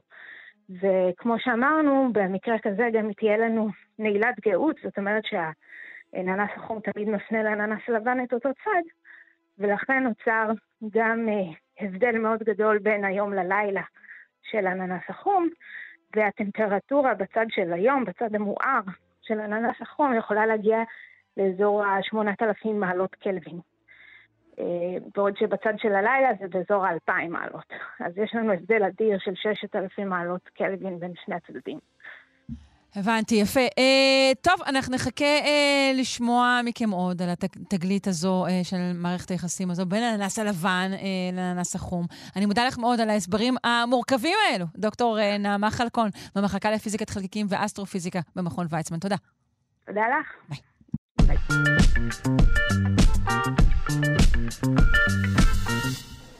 אנחנו מקפידים להביא לכם כאן אה, צדדים מבאסים של משבר האקלים, שאולי אפילו לא חשבתם עליהם. אה, מחקר שנמשך אה, 12 שנים מצא קשר בין גלי חום קיצוני לבין ירידה בתפקוד המוח, במיוחד במבוגרים מאוכלוסיות מוחלשות. תראו מופתעים, כמו שאומרים. אה, נפנה לפרופסור אה, דוד אה, טאנה, מנהל מכון שבץ מוח וקוגניציה בבית החולים רמב"ם ויושב ראש האיגוד הנוירולוגי בישראל. שלום. שלום, בוקר טוב. בוקר אור. אה, אז עדיין חם, אה, בעיקר בלילות, זאת אומרת שלא מתקררים בכלל, אנחנו בעצם בעיצומו של, עומס חום. אה, ואנחנו מדברים על מחקר שבודק את השפעת החום על תפקוד המוח. זה מחקר אמריקאי, נכון? נכון מאוד, כן. איזה גודל של אוכלוסייה הוא בדק ולאורך כמה זמן? בעצם לקחו אוכלוסייה שעקבו אחריה בכל מקרה, אנשים בגיל מעל 50 וכמה שנים, שעקבו אחריהם 12 שנה, אה, ובדקו את התפקודים הקוגניטיביים שלהם לאורך זמן, והסתכלו גם על החשיפה לחום לפי ימים, אה, חשיפה קיצונית, זאת אומרת שהיא מעל איזה דלתא מסוים, מעל הטמפרטורה הממוצעת באותו אזור. ומה שמצאו שככל שיש חשיפה גדולה יותר וממושכת יותר לחום אה, קיצוני, ככה הירידה בתפקוד הקוגניטיבי עם הגיל הייתה רבה יותר. אוי ואבוי. אה, כלומר, אנחנו לא מדברים על אה, אירוע חום בודד שבמהלכו אנחנו, נגיד, המוח שלנו מתפקד פחות טוב, אלא על חשיפה מתמשכת, נכון? נכון, מה, ש, מה שייחודי במחקר הזה, זה שיסתכלו לא באמת מה קורה כשחם לך מאוד, ואתה עצבני ואתה לא ישן טוב באותו זמן, ואתה מתפקד, אתה מרגיש שאתה מרגיש שאתה מתפקד קצת פחות טוב, אלא יסתכלו באמת על חשיפה לאורך זמן. אה, זה כמובן מחקר תצפיתי, זה לא שחצי עשו כך וחצי עשו כך, יש הרבה השפעות שמשפיעות על זה, אבל עדיין מראה את הקשר שאנחנו יודעים אותו גם מעבודות בבעלי חיים ובעכברים, שחום קיצוני עושה לא טוב למוח. עכשיו, אה, בוא נדבר על ההבדלים הסוציו-אקונומיים. ממה הם נובעים בעצם? תראי, אנחנו יכולים לשער, אבל אנשים בסביבה סוציו-אקונומית טובה חיים בתנאים טובים יותר, והם יכולים לשמור על טמפרטורות ממוזגות, גם בעבודה, גם בבית, גם בשינה כשהם ישנים, אה, גם ברכב. אה, יש בסביבה שלהם אזורים מוצללים הרבה יותר, יש הרבה מאוד תנאים סביבתיים יותר טובים. יש להם גם הרבה יותר אפשרויות שהן שומרות על המוח שלהם לאורך זמן. יש להם אולי קשרים אה, חברתיים יותר טובים, והם עושים יותר פעילויות פנאי שמפעילות את המוח, כך שהרבה דברים יכולים להשפיע כאן. אה, כן, זאת אומרת, כרגיל להיות עשיר זה פשוט טוב יותר באופן עקרוני, והמקרה הזה גם ככל הנראה מספק יותר אה, חללים ממוזגים וטמפרטורה מבוססת לאורך זמן. כן, זה לא מבטיח בריאות, כמו שכולנו יודעים, אבל זה מאפשר תנאים יותר טובים שיכולים בדברים הסביבתיים שיכולים להשפיע, אה, יכולים למתן את ההשפעה בהחלט. כן. אה, מחקר נוסף, לא המחקר הזה שהתפרסם בזמן האחרון, אה, מדבר על, על בעיות נפש גם אה, שנובעות בעצם ממשבר האקלים. אנשים הם יותר מדוכאים, יותר עצבניים, שיעורי התאבדות גבוהים יותר. נכון, חום, חום קיצוני יכול להשפיע בדברים שונים על תפקוד המוח, והנפש והמוח אה, הם באותו מקום כמו שאנחנו יודעים, אה, ולכן ההשפעות האלה שאנחנו יכולים גם לחוש כל אחד על עצמו במצבים רגעיים יכולים להשפיע גם לטווח ארוך. אני יכול להגיד לך עוד דבר מנתונים ישראלים שאנחנו יודעים, כי בישראל יש רשם שבץ מוח לאומי. ואנחנו יכולים לדעת טמפרטורה בכל, אה, בכל יום נתון וטמפרטורת קיצון גם בישראל. ומנתונים ישראלים עולה שחשיפה לחום קיצוני יכולה גם להגביר אה, את הסיכון לשבץ מוח, זה חלק כן. מהמנגנון. כך שיש פה מנגנונים שונים, גם שבץ מוח, סיכון יותר גבוה וחשיפה מתמשכת לחום שהוא קיצוני. אה, טוב, זאת עוד בשורה אה, לא כך טובה. אה, אני לא בטוחה שאתה יודע להגיד שעוד מזגנים זה הפתרון. זה כמובן פתרון זמני, זה לא באמת עוזר. כשאנחנו מדברים על אוכלוסיות רחבות. אני חושב שאנחנו צריכים לשמור על כדור הארץ שלנו בראש ובראשונה. כשאנחנו מתכננים את הסביבה שלנו ואת האבים שלנו ואת אזורי המגורים שלנו, צריכים לדאוג להרבה אזורים מו- מוצללים ולצמחייה. ואנחנו צריכים לדאוג לתנאים שלנו בכל רגע נתון, שנהיה בתנאים הכי טובים שאפשר, שנווסת את החום הקיצוני הזה ונשמור על עצמנו. כמו שאנחנו גם שמים קרם הגנה ועושים פעולות אחרות. בהחלט. תודה רבה לך אה, על הדברים, פרופסור דוד טנה, מנהל מכון שבץ מוח וקוגניציה בבית החולים רמב"ם ויושב ראש האיגוד הנוירולוגי בישראל. תודה רבה.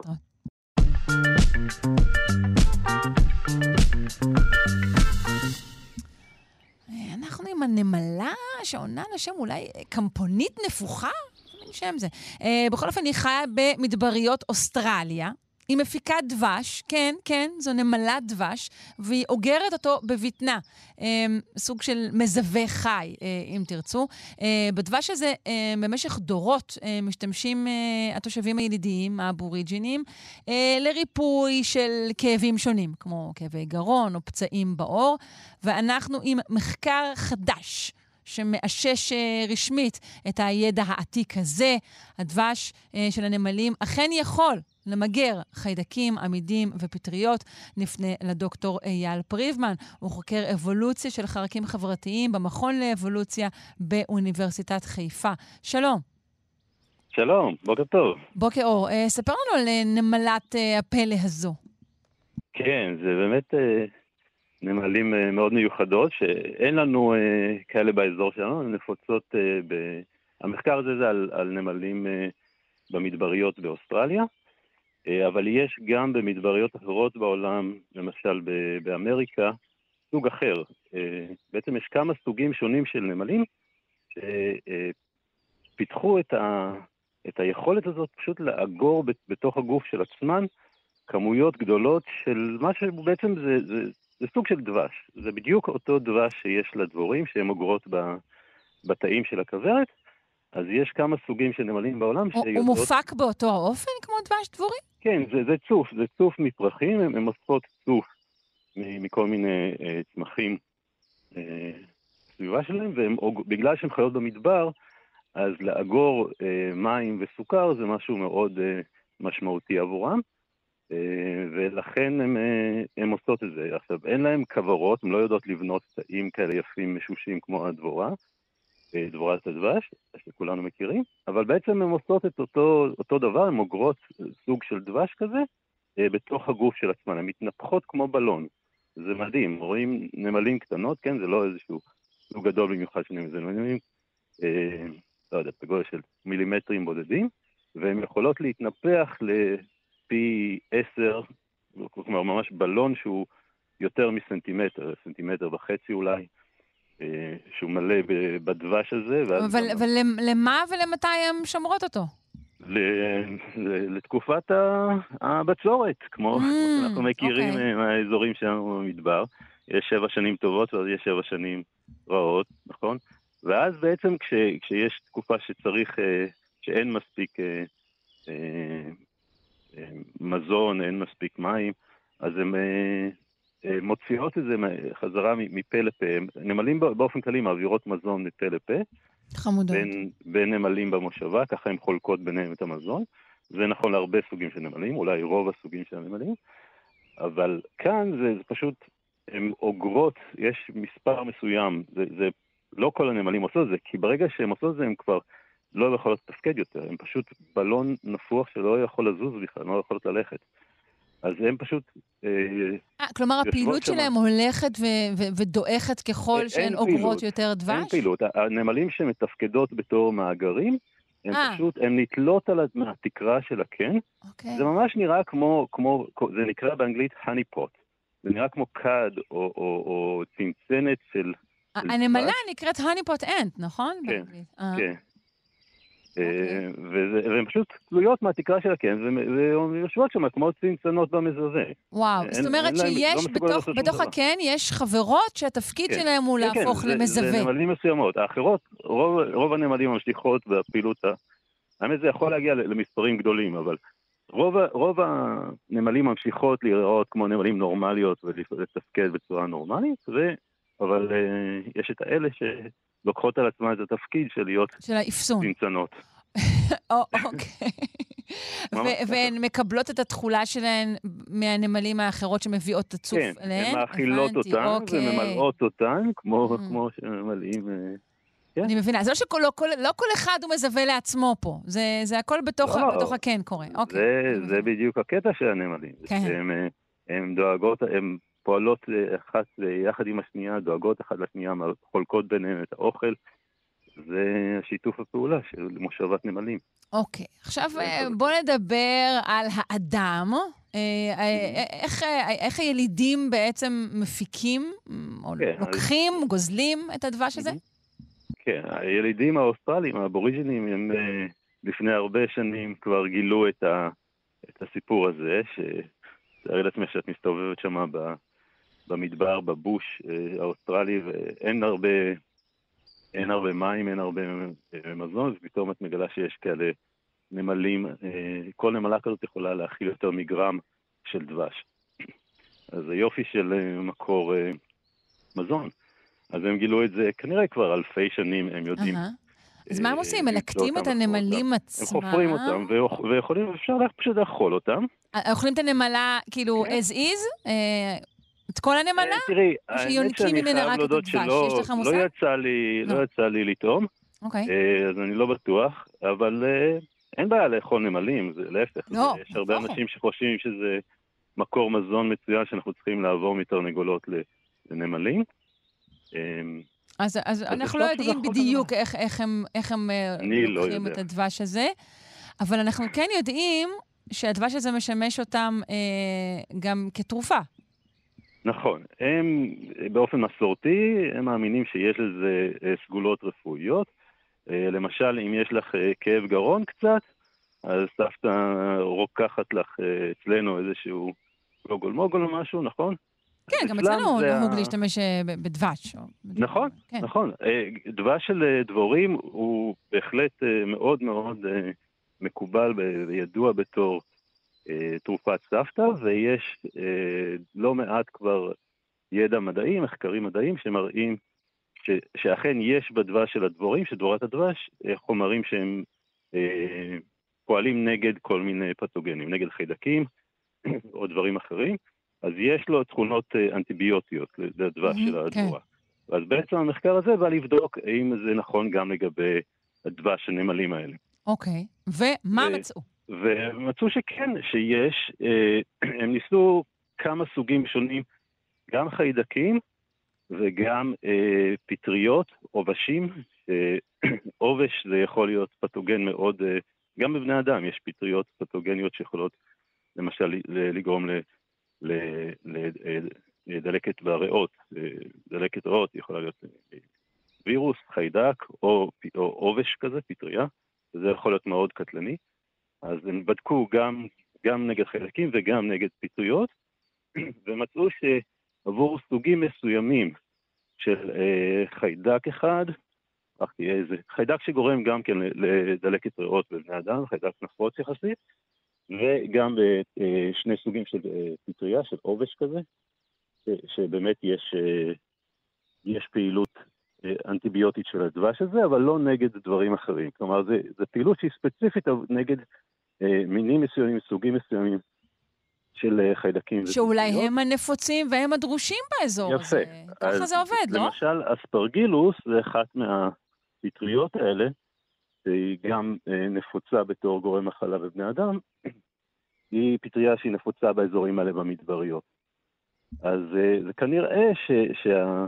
זה, זה המחשבה שהנמלים האלה בעצם פיתחו, אה, ואז השאלה היא מה בדיוק, אבל משהו בדבש ש, אה, שהורג, שעוצר את ההתפתחות של, אה, של הפטריה הזאת בגלל שהיא נפוצה באזור שבה היא.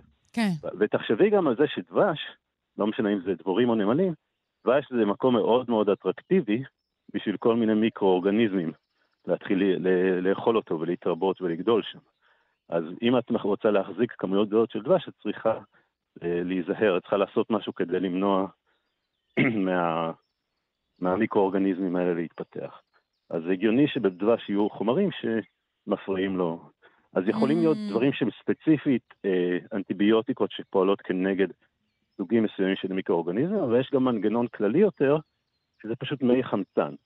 אוקיי, כולם מכירים מי חמצן, זה אולי הטיפול הכי בסיסי, הוא לא ספציפי כנגד סוג מסוים של חיידק או פטריה, הוא, זה פשוט אה, חומר שהוא מאוד אה, אלים, שהוא תוקף בצורה כימית אה, כל, ה, כל מיקרואורגניזם ש, ש, שיכול להיות, ו, ואז יש מי חמצן גם בדבש דבורים וגם בדבש, אבל פחות. אצל הנמלים יש פחות מי חמצן, הם מצאו כמות נמוכה יחסית לדבורים. כן. ו... והם חושבים שזה כנראה המי חמצן בשילוב עם משהו אחר שספציפית תוקף את הסוג הזה של החיידק ש... שיוצר אה, אה, דלקת אה, ריאות אצל בני אדם, דפילוקוקוס. מהמם. דפילוקוקוס, אז, אז יש שם כנראה משהו שספציפית פוגע ב... ב... בסוג כזה של חיידקים מהסוג סטפילוקוקוס. יפה, אני כבר לא יכולה מה. לדמיין את המדף הזה בחנויות הטבע, המדף של מהמם. דבש נמלים. אה, במחיר מופקע, אה, מי יודע, אולי גם תוך אה, הרס בתי הגידול כן, שלהם, אנחנו לא יודעים. אבל אפשר גם לנסות לזהות מהו בדיוק המרכיב הכימי ש- שעוצר את הסטפילוקוקוס בדבש, כן, ולהתחיל לייצר. אותו בצורה מסחרית, וזה ככה בעצם אה, גילו כל מיני אנטיביוטיקות, נכון מאוד. מתוך הפעילות שלהם בטבע. אני מודה לך, דוקטור אייל פריבמן, חוקר אבולוציה של חרקים חברתיים, מכון לאבולוציה באוניברסיטת חיפה. בריאות, שלום שלום. בשמחה, להתראות.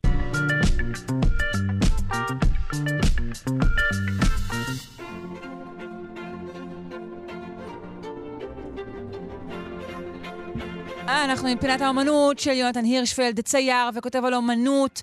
אה, מי שיכול מוזמן אה, לפתוח את עמוד הפייסבוק כאן שלושה שיודעים אה, ולראות את הציורים עליהם לדבר הבוקר. בוקר טוב, יונתן. בוקר טוב, שרון. אנחנו עם ציורים שצייר אה, לא מי שידוע כצייר, זה הפסיכיאטר והפסיכואנליטיקאי המפורסם קרל גוסטב יונג, ובעצם זה הציורים שמופיעים בספר האדום שלו, נכון? כן, לגמרי.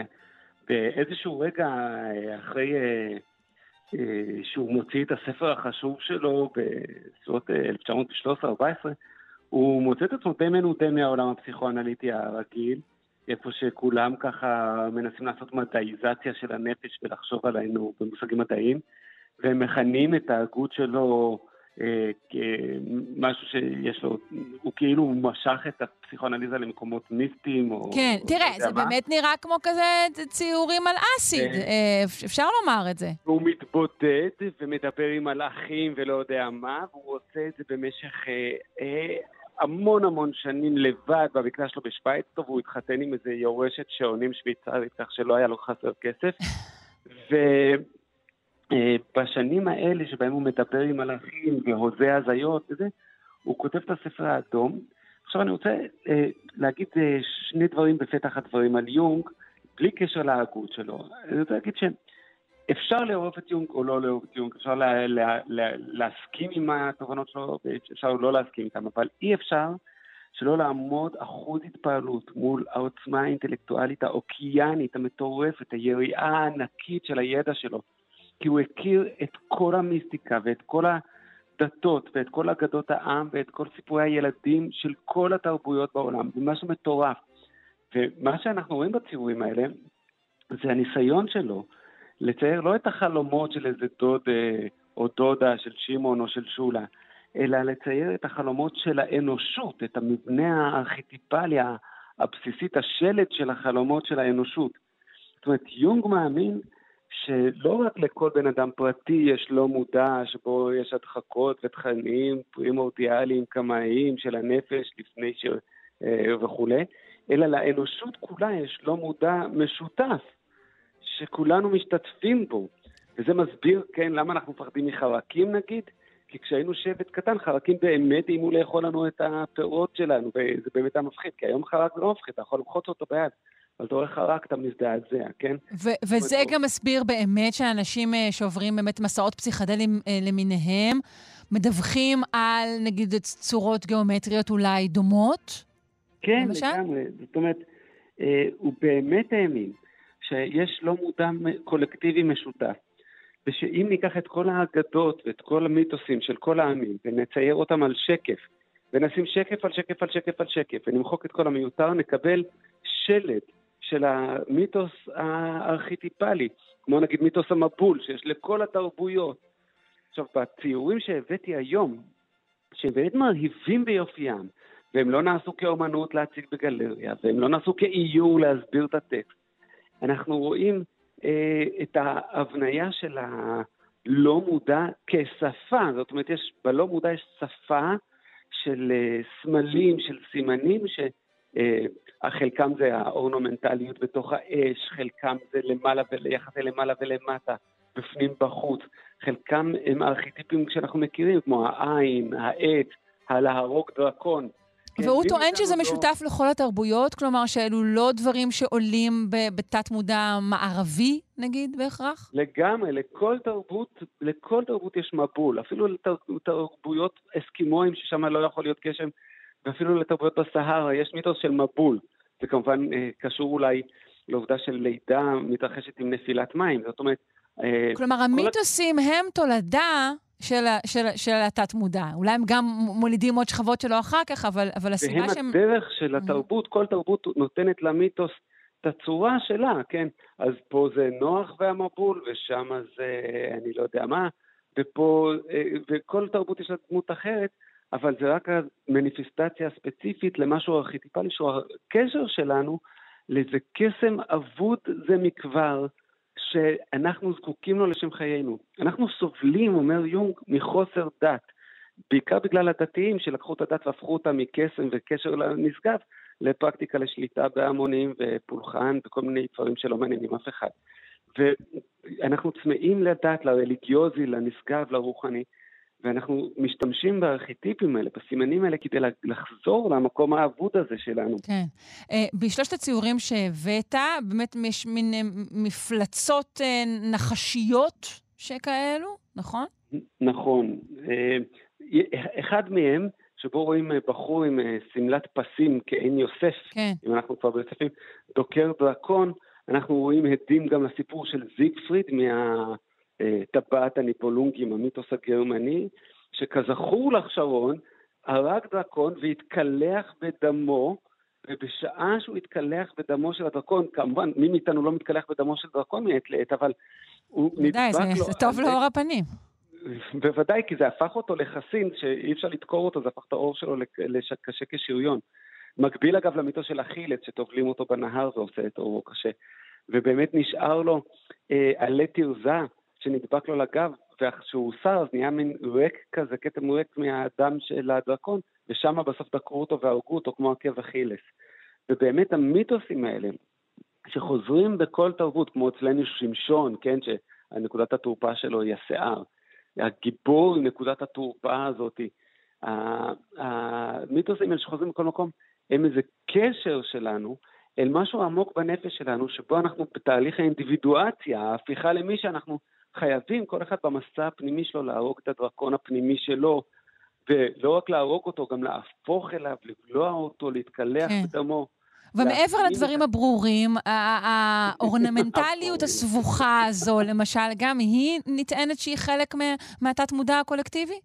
בהחלט, כיוון שאנחנו מוצאים אותה במנדלות בהודו, בציורים אשוריים, ואנחנו רואים את האורנומנטליות הזאת, משמשת כשפה, כשבכל ציור היא מופיעה קצת אחרת, היא כמו אלמנט, שפעם אחת היא בתוך האש, אז היא אש, פעם אחת היא בתוך מים, אז היא מים, פעם אחת היא בתוך עין, ואנחנו רואים איך הציור היונגיאני הזה הוא אה, פריסה של אה, אינסוף אה, סימנים שבכל ציור מעצם המיקום שלהם בציור, מעצם ההופעה שלהם, משנים את ההקשר. זה מין שפה שבה כל מילה יכולה להופיע בכל משפט ולהגיד משהו אחר, ובכך היא חושפת בפנינו, וזה אני חושב גדולתו של אה, אה, יום כצייר.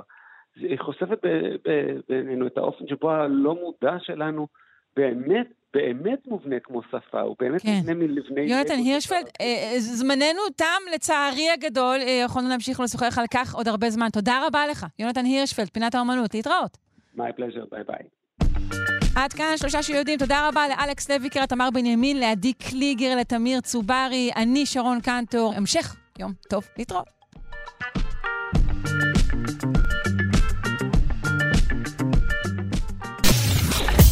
אתן מאזינות ואתם מאזינים לכאן הסכתים. כאן הסכתים, הפודקאסטים של תאגיד השידור הישראלי.